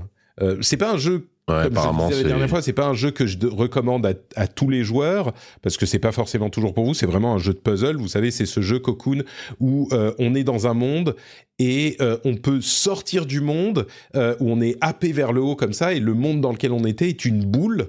Une sphère, un cocon, dans le qu'on peut utiliser pour faire d'autres choses qui nous donnent des pouvoirs, etc. Et il y a comme ça des mondes imbriqués. Donc, mais c'est vraiment un jeu de puzzle. Donc, si vous aimez pas les jeux de puzzle, c'est pas la peine. Euh, mais au niveau du design, c'est une leçon. Mais c'est incroyable. Game design, euh, interface design, il n'y a pas d'interface, euh, mais genre apprentissage pour te mener là où il faut. Enfin, incroyable. Euh, Et, surtout, c'est un, gameplay à un bouton, quoi. C'est pendant tout le jeu, je crois que tu utilises qu'un seul bouton. Ouais. Il n'y a pas d'autre. c'est, enfin, c'est, c'est. Non, mais enfin, moi, je te dis, encore une fois, j'ai, pas le temps de m'y mettre vraiment parce que, parce que voilà, mais ce que j'avais vu à la Gamescom m'avait vraiment bluffé et Ah bah c'est je, je, hein, je c'est- perds pas espoir de le faire avant la fin de l'année. ça pourrait va- valoir le coup, ouais. Euh, et l'autre jeu auquel j'ai joué, c'est euh, Tears of the Kingdom. Je l'ai relancé, je l'avais pas du tout fini. Ah oui, d'accord. Euh, et et j'avoue que se relancer, comme tous les open world, hein, se remettre dedans, c'est vraiment dur. pas facile. C'est pas facile. Tu sais plus exactement où t'es, ce que t'avais à faire.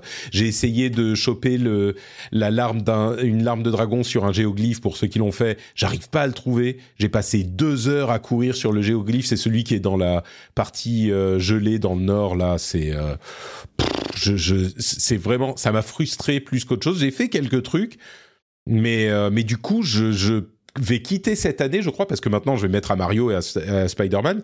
Je crois que je vais quitter cette année avec une sensation un petit peu amère de Tears of the Kingdom à cause de cette expérience de d'avoir tenté d'y retourner. Euh, ouais. C'est un peu. Bah, moi, c'est un peu pareil. Hein. Je suis, je l'ai, j'ai malheureusement, je l'ai lâché hein, un peu du jour au lendemain pour euh, pour bah, les raisons que tu as évoquées, trop de jeux, etc. Mmh. Et là, en fait, j'ai, enfin, c'est pas que j'ai peur d'y retourner, mais je sais comme toi que si je relance le truc, je vais me dire, waouh, euh, où est-ce que je suis, quoi? Qu'est-ce que je dois faire? Euh, Je sais plus si, je crois que c'est Chloé Wattier qui avait, tu sais, elle a fait un podcast qui s'appelle Quête latérale, et elle avait fait une chronique spécifiquement là-dessus, c'est te remettre à un jeu euh, quand, quand, quand ça fait six mois et que tu dois réapprendre à jouer, bah, la plupart du temps, c'est, c'est, c'est une expérience très déceptive, quoi. Et c'est vrai qu'elle a, il a enfin, surtout un jeu comme ça, surtout un, surtout un open world un, un, petit peu complexe. C'est, des, le problème, c'est que c'est des jeux que tu étais censé faire, on va dire, d'une traite, mais mm. vu que c'est des jeux qui demandent 60 heures de jeu, euh, tu vois, 60 heures minimum. Euh, surtout en 2023. C'est pas facile. Et, voilà. Après, oui, bien sûr, c'est un des meilleurs jeux de l'année. Euh, voilà. je, je, comprends pourquoi euh, des jeux comme Assassin's Creed Odyssey ou ce genre de jeux, ils ont les explications sur tout, tout le temps. Tout le temps. C'est pas parce que les gens sont bêtes, c'est parce que tu, tu, tu, le quittes euh, un mois, tu reviens, enfin un ou deux ou trois mois. Et ce genre de jeu, c'est des jeux que les gens achètent et font sur un an, deux ans, trois ans. Donc, euh, bref, j'ai été un petit peu, un petit peu d'amertume sur cette euh, cette expérience quand même. Bah, bah, et voilà pour, pour nos jeux euh, du moment. Et du coup, on va rapidement euh, passer à nos dernières petites news. Euh, D'abord, il y a quelqu'un qui a acheté aux États-Unis une Wii U neuve cette année. C'est dans les statistiques de vente. Il y a une personne qui a acheté une Wii U neuve. Bravo à lui. Ce que je comprends pas, c'est comment il pourrait rester des Wii U neuves en magasin. Peut-être que aussi dans un magasin de jeux vidéo qui a. Bah ouais, pourquoi pas. Hein. Fond de... Euh, le, la nouvelle voix de Mario, en tout cas, pardon? Hein, comment? Non, je sais pas. J'ai cru que tu rajoutais quelque chose. Euh, ah non, pardon, non, non, vas-y, excuse-moi. Et euh, celle de Kevin Afghani. et en tout cas dans Mario Wonder, je sais qu'il y a des gens qui pour qui c'est très important ce genre de choses, donc je vous le dis, il a été révélé, c'est incroyable. un truc beaucoup plus important, tu as vu l'annonce de la Carmine ou pas? Oui, bien sûr. J'ai suivi, euh, je me suis, me suis toutes les nuits, je, je fais F5 pour voir si des nouvelles de la Carmine. Tu le sais, Patrick, mon, mon amour de l'e-sport. J'ai pas le bon lien. Euh, la Carmine, Carmine Corp, évidemment, c'est euh, la l'équipe, la structure e-sport de euh, Kameto. Et il a fait une annonce hier euh, assez incroyable la Carmine va entrer en LEC, qui est la Ligue européenne de League of Legends. Et si vous vous dites, mais enfin, euh, oui, il y a des équipes en Ligue européenne tout le temps, qu'est-ce qu'on s'en fout? Euh, Eh bien, c'est vraiment un, un événement parce que c'est un mec Bon, euh, il n'est pas tout seul, mais enfin, c'était son rêve. D'ailleurs, il a fait une, belle vidéo qui s'appelle A Man's Dream Will Never Die, euh, où il retrace un petit peu son parcours. C'est mignon. Mais donc, son équipe va être en, LEC. Euh, c'est complètement dingue. C'est complètement fou. je, je, je, je suis. C'est vraiment pour ceux qui suivent pas un petit peu l'e-sport, c'est comme si un type, un streamer, s'était dit un jour, ouais, euh, moi je veux une équipe en euh, un, streamer anglais, euh, je veux une équipe en première ligue, de une équipe de foot. Et quelques années après, il a une équipe qui rentre en première ligue. En plus, ça coûte des millions d'avoir une équipe en LEC. Je sais pas comment ils ont fait. Peut-être que ils lui ont fait une ristourne parce qu'il est tellement populaire que ça amène de la visibilité. J'en sais rien. mais mais c'est incroyable et c'est effectivement une une, euh, un développement dans l'histoire de cette structure qui est folle. Ils ont évidemment des équipes dans plusieurs euh, e-sports. Ils sont sur euh, Rocket League, ils sont sur Trackmania, ils sont sur etc. mais, mais donc leur arrivée, à leur arrivée en Ligue européenne, quand tu as suivi tout le parcours, et moi j'ai même pas suivi tout le parcours, et pourtant ça me ça me m'émeut euh, mais quand t'as suivi tout le parcours, ça, doit être fou, quoi. Il y a une faction du Discord euh, qui fomentait une révolution si j'en parlais pas, mais je voulais en parler de toute façon. On pourra pas lui consacrer le temps euh, que, cette news mériterait, mais, voilà. on, vous parlait de Kameto la dernière fois déjà, et ben là c'est l'occasion de, le refaire. Et du coup, moi, je pense que ils ont des investisseurs visiblement, d'après la chatroom. Euh, je je, pense que du coup, je vais regarder la LEC pour voir les matchs de la Carmine, quoi. Parce que maintenant, je suis entraîné dans ce truc, c'est fou. C'est hyper cool. Bon, on verra si on réussit à convaincre, euh, à convaincre également euh, JK de, de regarder la Carmine avec nous. Non, mais je, je suis content quand tu parles d'e-sport. En vrai, comme ça, j'ai le temps de. Voilà. T'as le temps de, de quoi? De quoi? Je sais pas, de boire un coup, d'envoyer Ouais, un mail. D'accord, très bien. Euh, quelques news en plus. Bethesda perd Pete Hines, son head of publishing. Il y était depuis 24 ans. Euh, euh, bon. Je, je me demande si c'est lié au semi-échec de Starfield. Je sais pas. C'est pas Todd Howard. Hein, Bah après, ça, fait long. Voilà, c'est ça. C'est pas Todd Howard. Le, le- il est là depuis longtemps et c'était plus aussi le communicant. Moi, je l'avais interviewé Pete Hines euh, à l'époque de quel jeu? Je me souviens plus. euh, D'un Fallout 4, peut-être un truc comme ça. Mhm. Bon, c'était intéressant, hein, mais euh, bon, il est très très corporate, etc. Donc euh, bon, pour moi, c'est pas. Je suis pas sûr que ce soit un, un départ qui, qui change grand chose pour Bethesda, parce que en interne, en tout cas en termes de direction, c'est plus effectivement Todd Howard aujourd'hui qui a une, euh, qui a une. D'ailleurs, excuse-moi, ça me fait penser à, à- au, au- titre du test de Super Mario Wonder de c'est Actu Gaming qui a titré ça. Euh, disait qu'il gagnait le Todd le Todd Aw- Awards du meilleur jeu 2D de l'année. Et j'ai trouvé ça super drôle. Pourquoi on n'a jamais pensé à faire cette blague? Todd Award. C'est pas mal. Le Todd. Award, c'est Voilà. pas mal. C'est pas mal. Ouais. Euh, CD Projekt Red, enfin CD Projekt a utilisé une IA pour recréer la voix d'un des euh, acteurs voix de Cyberpunk 2077 qui était décédé. Évidemment, ils ont eu l'accord de sa famille, hein, ils l'ont pas fait juste comme ça. Oui. Mais euh, on a bien donc sûr. une voix qui a été recréée par IA. Je sais, je, je pense que c'est pas un personnage très important, mais mais voilà. Une, Non, mais je pense que c'est que le début. Hein. Ouais. Ouais, c'est ça. Euh, Mojang a annoncé avoir vendu 300 millions de copies de Minecraft euh, en 15 ans. 300 millions de copies. C'est et, et derrière le jeu le plus vendu, c'est GTA V qui en est à 185 millions de copies. 300 millions 300 millions, Ah, c'est c'est fou. C'est fou, ouais. Et enfin, si vous n'aviez pas assez de jeux à faire, sachez que Dead Space, le remake, qui est excellent d'après les, tous les avis, euh, C'est est inclus super, dans ouais. le Game Pass. Donc, euh, Ouais, franchement, ouais. c'est c'est une super nouvelle. Alors, je je sais pas s'il a eu le succès qu'il méritait à l'époque, enfin au début de l'année, je sais rien, parce que il est sorti à une époque où c'était quand même assez creux, mais euh, c'est euh, pour moi ça a été le, la, la première grosse claque de l'année euh, Dead Space, hein. parce que honn- honnêtement, au- autant à l'époque j'attendais beaucoup plus Resident Evil 4 que Dead Space, le- les remakes, bah, j'ai vachement été plus convaincu par le par le remake de Dead Space que celui de Hero 4, donc euh, c'est vraiment à faire si vous si vous connaissez pas l'original et que vous voulez un jeu d'horreur dans, dans l'espace, euh, c'est excellent. Dans le Game Pass. Merci Jika Quel euh, merveilleux moment partagé avec toi. On finit à deux, en amoureux, en haut chandelle, ouais. Écoute, euh, c'est souvent le cas hein, quand on est ensemble, on, on reste jusqu'au bout, C'est vrai, jusqu'au bout de tout. c'est vrai. Où peut-on te retrouver? Dis-moi et dis aux auditeurs. Euh, ben, sur Blue Sky, figurez-vous. Ben ouais. Ça y est. Incroyable J'ai basculé, j'ai basculé du côté euh, clair de la force, parce que pour le truc du côté obscur. Euh, non, alors je, je, je suis encore sur Twitter, euh, que je consulte encore, hein, parce que tu peux pas quitter Twitter comme ça du jour au lendemain, c'est c'est pas compliqué quand même.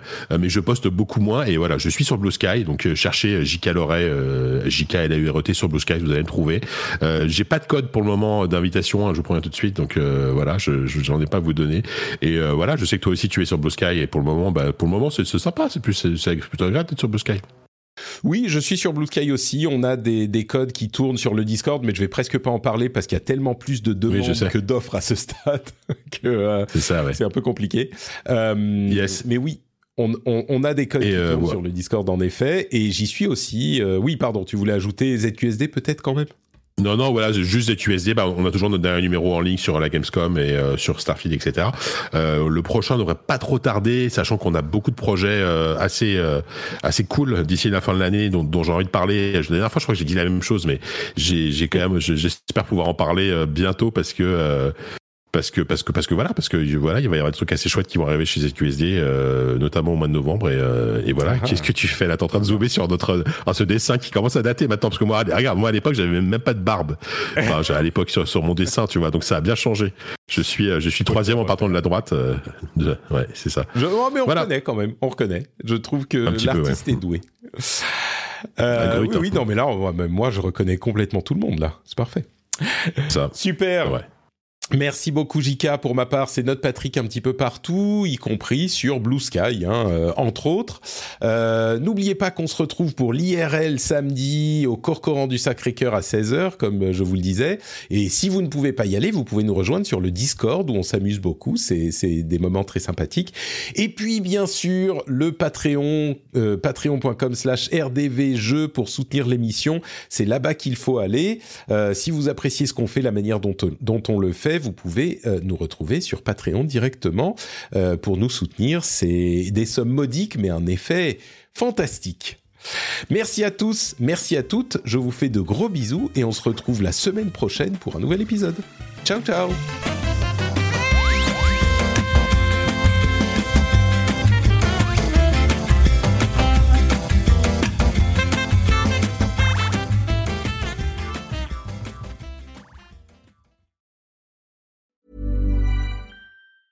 Mom deserves the best, and there's no better place to shop for Mother's Day than Whole Foods Market. They're your destination for unbeatable savings, from premium gifts to show-stopping flowers and irresistible desserts. Start by saving 33% with Prime on all body care and candles. Then get a 15-stem bunch of tulips for just $9.99 each with Prime. Round out Mom's menu with festive rosé, irresistible berry chantilly cake, and more special treats. Come celebrate Mother's Day at Whole Foods Market. Hi, I'm Daniel, founder of Pretty Litter. Did you know cats tend to hide symptoms of sickness and pain? I learned this the hard way after losing my cat, Gingy. So I created Pretty Litter, a health monitoring litter that helps detect early signs of illness by changing colors, saving you money and potentially your cat's life. Pretty Litter is veterinarian developed, and it's the easiest way to keep tabs on your fur baby's health right at home. Go to prettylitter.com and use code ACAST for 20% off your first order and a free cat toy. Terms and conditions apply. See site for details.